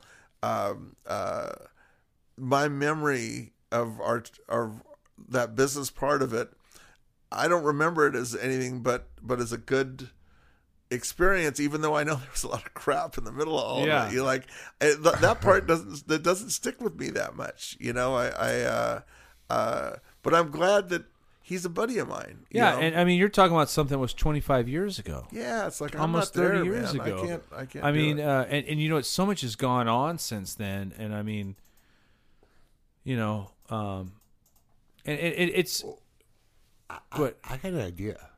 what Why don't we have? This is a you know towards the end of season one. For season two, why don't we have Dwayne and Tim back, and Dwayne call in, and we could you know Stir up. That'll stir, really jog your memory. stir up, stir up a couple memories. Well, he's not gonna. He's gonna. He's not gonna remember a thing. He's. He's not. You No. think it's gonna be like True Confessions? With And him then, on we're- the we're going to bring old, old man Bob Deathridge back on the phone. Ooh. Huh? Yeah. Steve and I, I talked to Bob this week. I think in the next uh, two, three weeks, Steve, Steve and I are going to go golf with the old man. Oh, that'd Oh, be great. that's I'm gonna sure be he'd I, I called him. I that. called him. Uh, I, s- I called him a couple days ago. Because what's today? Thursday. I called him and I said, "Hey, what are you doing?" He's like, "Well, I'm still alive."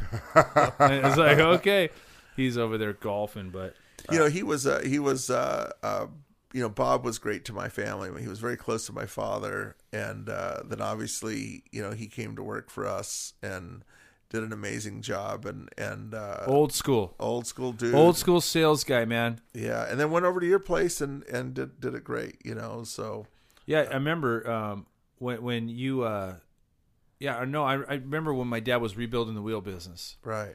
and I think you said, "Hey, you need a soldier. I got a, I got a I guy got for guy. I got a guy for you." And Yeah. you know what? Uh, I learned a lot from Bob. I, I think some of the greatest times that uh, you know, and Bob Deathridge, by the way, is w- was he came to work for us in like '99, 2000, and then.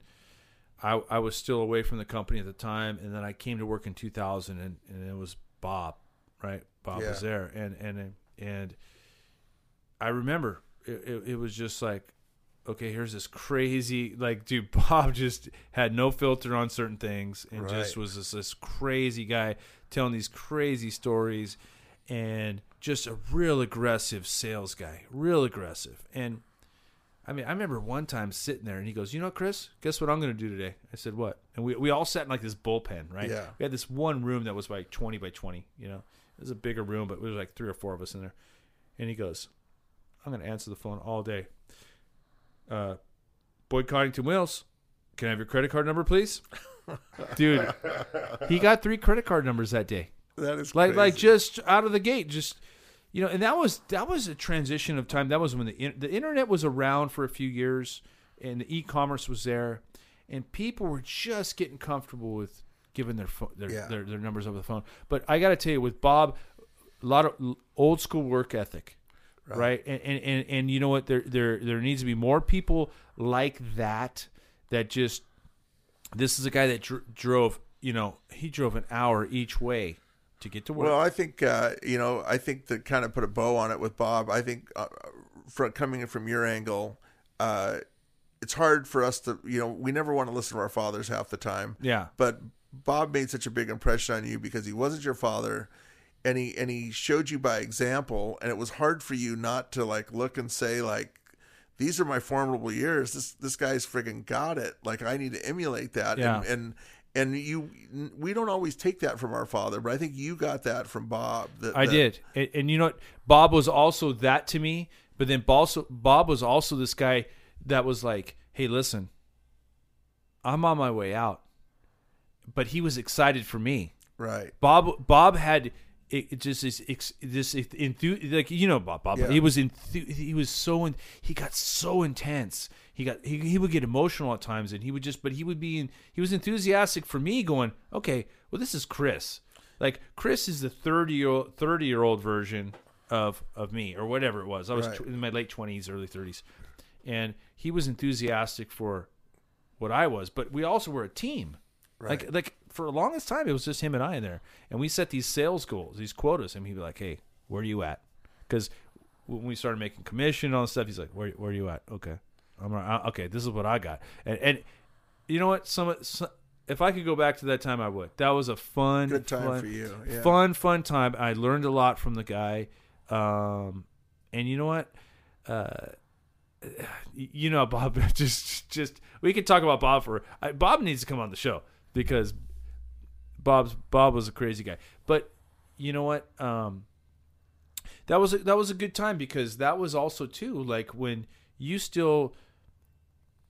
And that, that just goes to show what kind of friendship you, you had with my dad and, and, and just our family because there was no business being done with with you and my dad. no, it was no just I'd, i think i had sold or i was winding something down and they took him on and i i think i went to your dad and i said like like we need to find a home for him this guy could do something for you yeah, and, and, and, i and i had sold i sold in uh 99, right? 96 96 97 um and then I was kind of really wasn't doing much. I, Okay. I kind of was like in between things, and uh, I think I think somewhere in there, Bob was working for the company that that had bought us out, and uh, um, but they were doing a, they were changing a bunch of stuff. It just it just never was the same after that, and uh, so I think he moved over there. But I um uh, I kind of just kicked around for a while and bought and sold some cars and did some stuff, and then ultimately, um, uh, I needed to get I wanted to get back into something, and uh,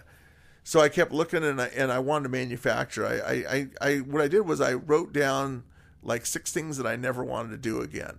And that's that's kind of how I started my deal. Like And everybody, 88, 98 uh, GM trucks were on the list. Is that, No. was that on the list? No, it was more like stuff like uh like I've done every car show. Like I don't ever want to do a car show again. And it sounds terrible when you say it out loud. Uh, but I work seven days a week. No, I like mean, I like car I, I shows will wrote. burn you out. Yeah, like I, I wrote down. You know, I don't want to work seven days a week anymore. I don't want to work more than five weekends a year. I just wrote. I just wrote some stuff down, and and and really, it, it sent me towards uh, towards manufacturing. And uh, um, at that point in time, I found uh, I kept finding a bunch of companies to buy, but I, being that I just sold a company, I knew everywhere to go look for what's wrong with the company. So I would keep going, and um, I'd I'd find what's wrong with these companies, and it, and it queer the deal. I up, I ended up not buying them because I could dig all the way in. Uh, there's Yeah. always something a little bit. Yeah, goofy you have these questions you ask, and you Because get I- the answers. because I'm go, that guy, right? Yeah. I'm the one that just sold one. So, anyways, the my uh, my moment was um I was very fortunate that I had a lot of cousins and uncles that we hung out like it was like a we were all like family together. And I really wasn't blood related to any of them, but growing up, that's that's who they were to me. And we would go out and goof off. We'd go for two or three days during the week and. And we'd all, we we went to the wine country, the desert, or the river, or wherever. And and, um, and so I'm kind of like ping ponging off all these little businesses I'm looking at. And I'm with my uncle, and we're driving to San Diego to go hang out and just party for a couple of days. And I'm telling him that that I've got this other business called Beard Seats that I'm looking at, and uh, uh, you know, but we're off on money a little bit, and and he and so he says these things to me, and he was really this a guy that was bigger than life, and and so we're riding in his Rolls Royce. Okay, that's the type that's the type of guy he is. So uh, um, and your dad knew him and, and all those. Guys. So, anyways, um, we're riding down the road, and he goes, and, and my mother and father were a big part of my life then, and they were in one of one of my homes, and and and uh, uh, and I'm not doing anything, right? I'm just kind of and your and my uncle says. Um, well, how much a month is it costing you to live right now? And I and I tell him what the number is, and and he goes, he goes, is it a good brand? And I said, yeah. He goes, can you fix what's wrong with it? And I said, yeah. And he told me this is sticks with me forever. He goes, every month that you're not in business is one more month that you got to pay those bills without any income.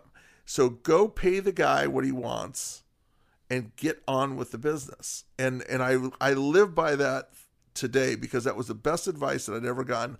So I go back to Buckeye, Arizona, and I write these guys a check for the amount that they wanted, and we had negotiated, but we're we're at amount, and uh, um, I hand the guy the check, and basically I'm I'm retiring him for the sake of conver- him and his wife, and it's a, just a little tiny company that makes these off road seats. But in my head, I had I had a plan. Like I, I knew what I could do with this thing. Like I knew I could do something with it, and so I hand him the check, and you know, uh, I, you know what the guy says to me? He says, uh, he says, okay, now that we've signed this deal and I've taken this check, he goes, now tell me really why you paid me what I wanted. And and he didn't believe that I would like he thought there was like I had an angle. Yeah. And so I actually told him the story of my uncle. I said that I have a family and, and my cost and I said I said I just need to get on with it. I didn't give it to him explicitly, but Yeah. like that. And and uh and he never believed me. He, the guy never believed me. He always thought that I was I was doing something goofy. And uh, and I took that business, I packed it up out of Arizona, and I brought it Yeah. uh, to Southern California. And uh, I saw that there was a trend in off road cars going from two seat buggies to these big four seat sand cars and four seat pre runners. And so I looked at it and I said to myself, well, these guys have been basically been selling two seats since, I don't know, the, the early 80s or something like that. and I see these four seat cars coming on as a phenomenon. So I'm saying, okay, we got to average three seats three seats a transaction versus two. Well, there's a 50% growth just to going and getting on that deal. So I brought it back and and uh, uh, built a logo for it and and you know uh, gave it a big old facelift and and modernized some of the you know bought uh, kind of semi CNC bending machines and and things along that line and and um, and the thing took off. You know, it it, it wanted to go, and and uh, you know, again, I think I was a little bit lucky because that industry really blew up, and I was able to. Again, No, I was doing Seats, you got, you made some nice stuff. well, and, and we And got to know, ride I, a good I don't wave. have any rec- I don't I don't have any recollection of the product before you took it on because I only knew of it as you took it on. Right, right, and and uh, so we were very fortunate, and um, it grew substantially. It was the cut and sew business is is challenging. It's very labor intensive, and uh, but we had a great time with it. And uh, then the UTV started coming out, and um, God, that's Uh, a, that's such a big deal right now. it's it's huge now. But but kind of when that thing was really blossoming, uh, I think just getting to. I mean, I think it was back in the Rhino days or what have you. But I think in uh, the beginning of 2009, I I sold that company and kind of got out of it. I worked for them for a little bit, and then uh, um, ultimately, I think that was a that was the right move for me as well because uh, economic times slowed down after that. Uh, I don't know that any of us saw that coming, but I was able to kind of I was out of it before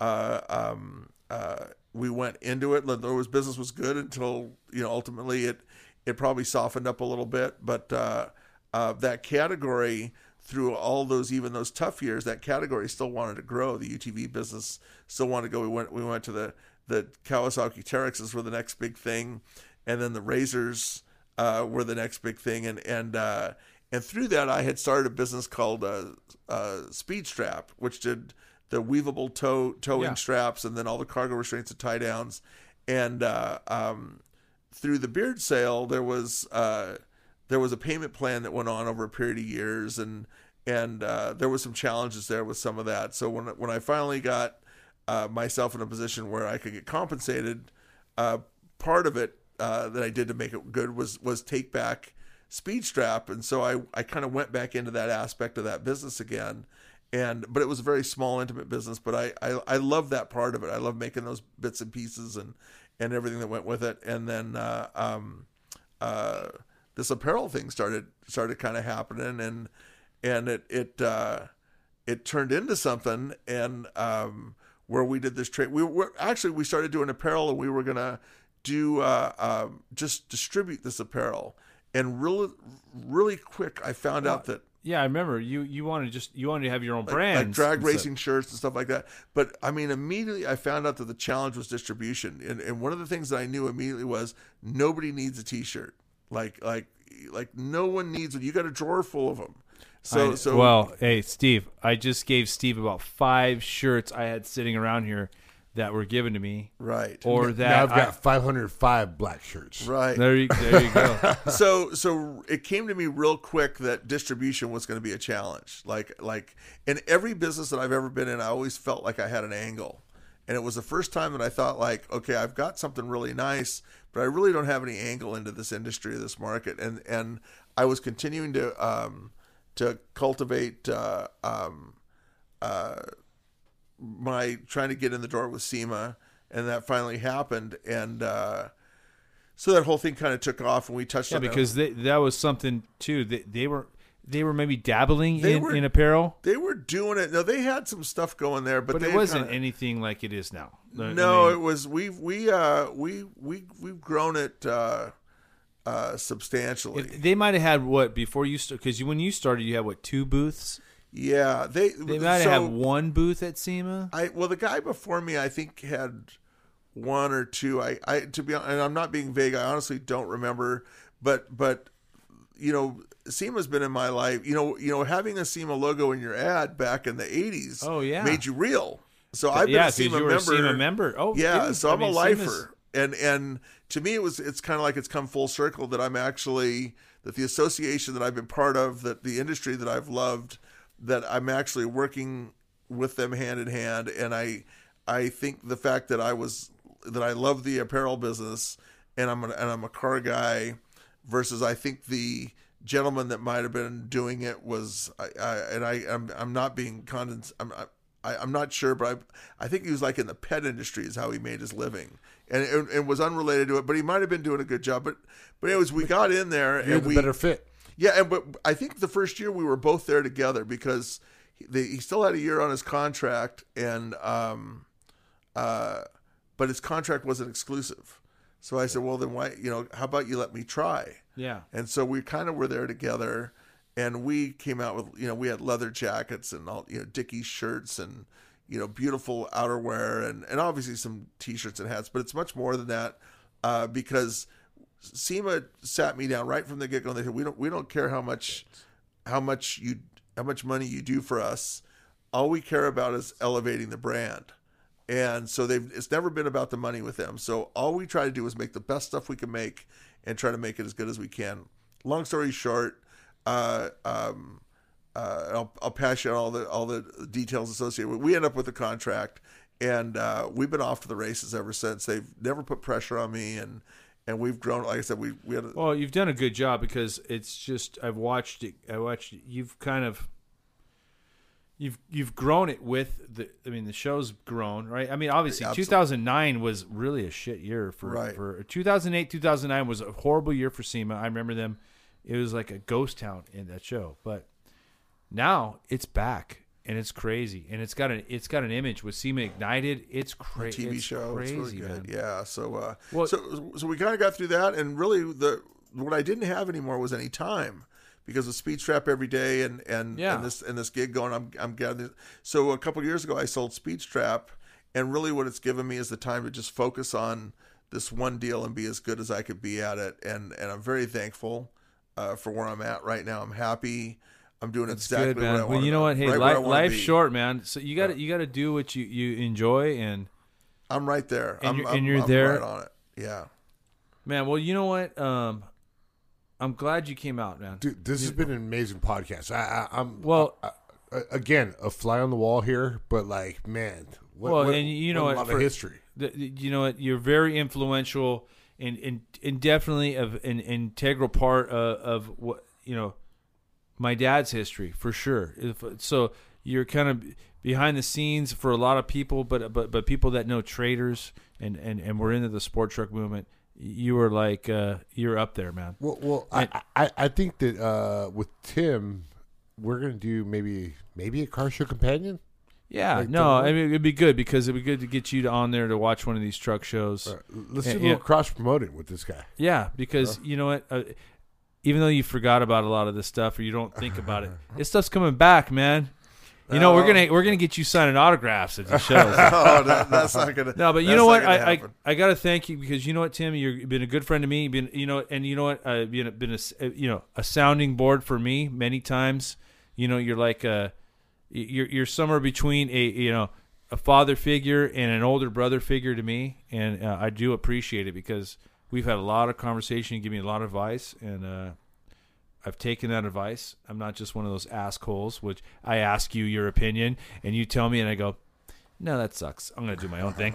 Well, so I, you know what? it's it's a fine balance. Uh, you know, you've got you've got your own visions and things you want to do. Obviously, sometimes, you know, I, I kind of want to poke you a little bit. Maybe no, say try you this do. or try that. You give me but, uh, shit and you poke me, and but for all the right reasons. You're, you you have you know your intentions behind it are well, honest. I just and- want you to slay it, man. I want you just to No, kill I it know. And- and you know what? but, be the best you could be, and and and that's all really all of us, any of us could ask for. But listen, uh, to both you guys, uh, uh, this is not anything that I would have done without being poked.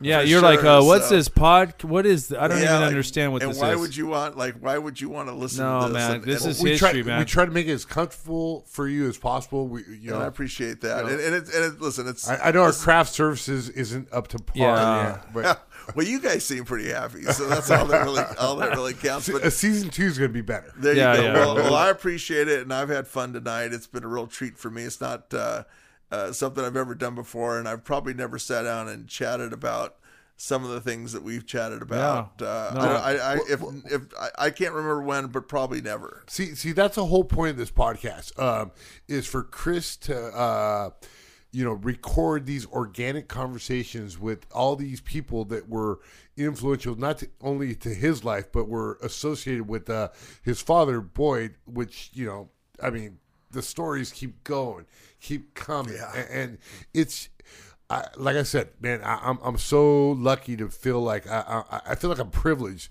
here listening, and I get to interject every once in a while. But man, you all you guys that have been here in this room, that have been on the phone call, that have been on all 13 episodes of the podcast to this point, dude, hot rodding like Oh, yeah. legends or like anecdotes of this movement. It's it's it's ridiculous. It's Well, beautiful. And you know what, uh, Tim? If people want to find out, how do they follow you? What you're doing now? Yeah, where you at? I'm not very many. Oh, places. here he goes. This is it. Wait, this is the Instagram Well, you, so you have to understand piston driven. Man, you- piston piston driven Dot com. LLC at uh, pistondriven.com.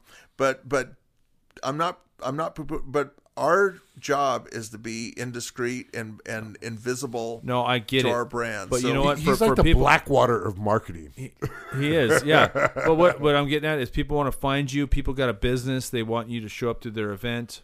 Yeah, we, we you know we're really when it comes to some of that we're full vertical. So we you know we specialize in taking a concept. We do all the design work, all the embellishment, build full custom uh, items, and then we can we go we do all the operational, all the fulfillment, all the sales, and then we you know we we also can move the overstock on on e-commerce. but you so make it look like it's it's you make it look like whoever you're doing business for. That's I just want to be I want to make that's them it. all better. But l- let's be honest here. Tim is like the exhibit of like a, a you know he's like he's gonna pimp your brand. That's right. But Yeah, you but- but but you're not going to know that it's not the brand being pimped. No, you're, you're gonna think it's- it's exhibit. You'll, That's you it. wouldn't it- know it- it's Tim. for us to be totally successful. It would it would make our client look better, and and look like we're part of them, and that's really what we do. well, you're doing a good job, and you know what? I'm I'm looking forward to seeing what you got for SEMA 2019. Right. I'm All on right. it. I'm on it already, man. All right. Wait, 2019, 2020. No, 2019. No, the shows. yeah, the- the November- show- November. no, November's the show. Oh, all right. Yeah. Well, uh, like, like I said, I'm not the car He- guy, so Steve's not the car guy, Yeah, but just wanted to remind you you know what though? We're getting Steve to SEMA this year, 2019. Oh, So- Great, love to have All right, you. Tim. Well, thanks for coming out, man. We Thank appreciate it. This I is really good times. it. We're going to do this again because uh, after we talk about this, we're going to have a lot more stuff to talk about. We're going to jog our memories. Yeah, dude. I, I, I think me and Chris were really hot to get in the podcast studio and uh, talk to somebody so freaking cool as Tim, who's got so much history, so much experience in this game. Because sport trucks are coming back, baby. Oh, CK man. trucks, 8898 God, you're making me GM trucks. old. Tim's you know what, face, Tim? Tim's gonna face palm, Oh, dude. face palm so hard he's gonna give himself a No, concussion. no, no. So be like, oh, It's we're all back. good. No, but we're back. All right, man. Well, have a good night, everybody. Thank Yeah. you. Good night. And Talk thank you guys for listening to Lucky episode number 13. Good night, and uh, thanks again for all you guys' uh, viewers or uh, uh, audience ship. We're almost at 6,000 episodes. or Audience ship. Is that what it's called? Uh, uh, lis- listenership? You. D- there you go. Listenership. Have a good night. Well, hey, we're oh, hey, don't don't ruin my son off because we're almost at six thousand listens, and after this, we'll be way more. Good night, guys. Thank you. We'll talk to you guys next time. Good night.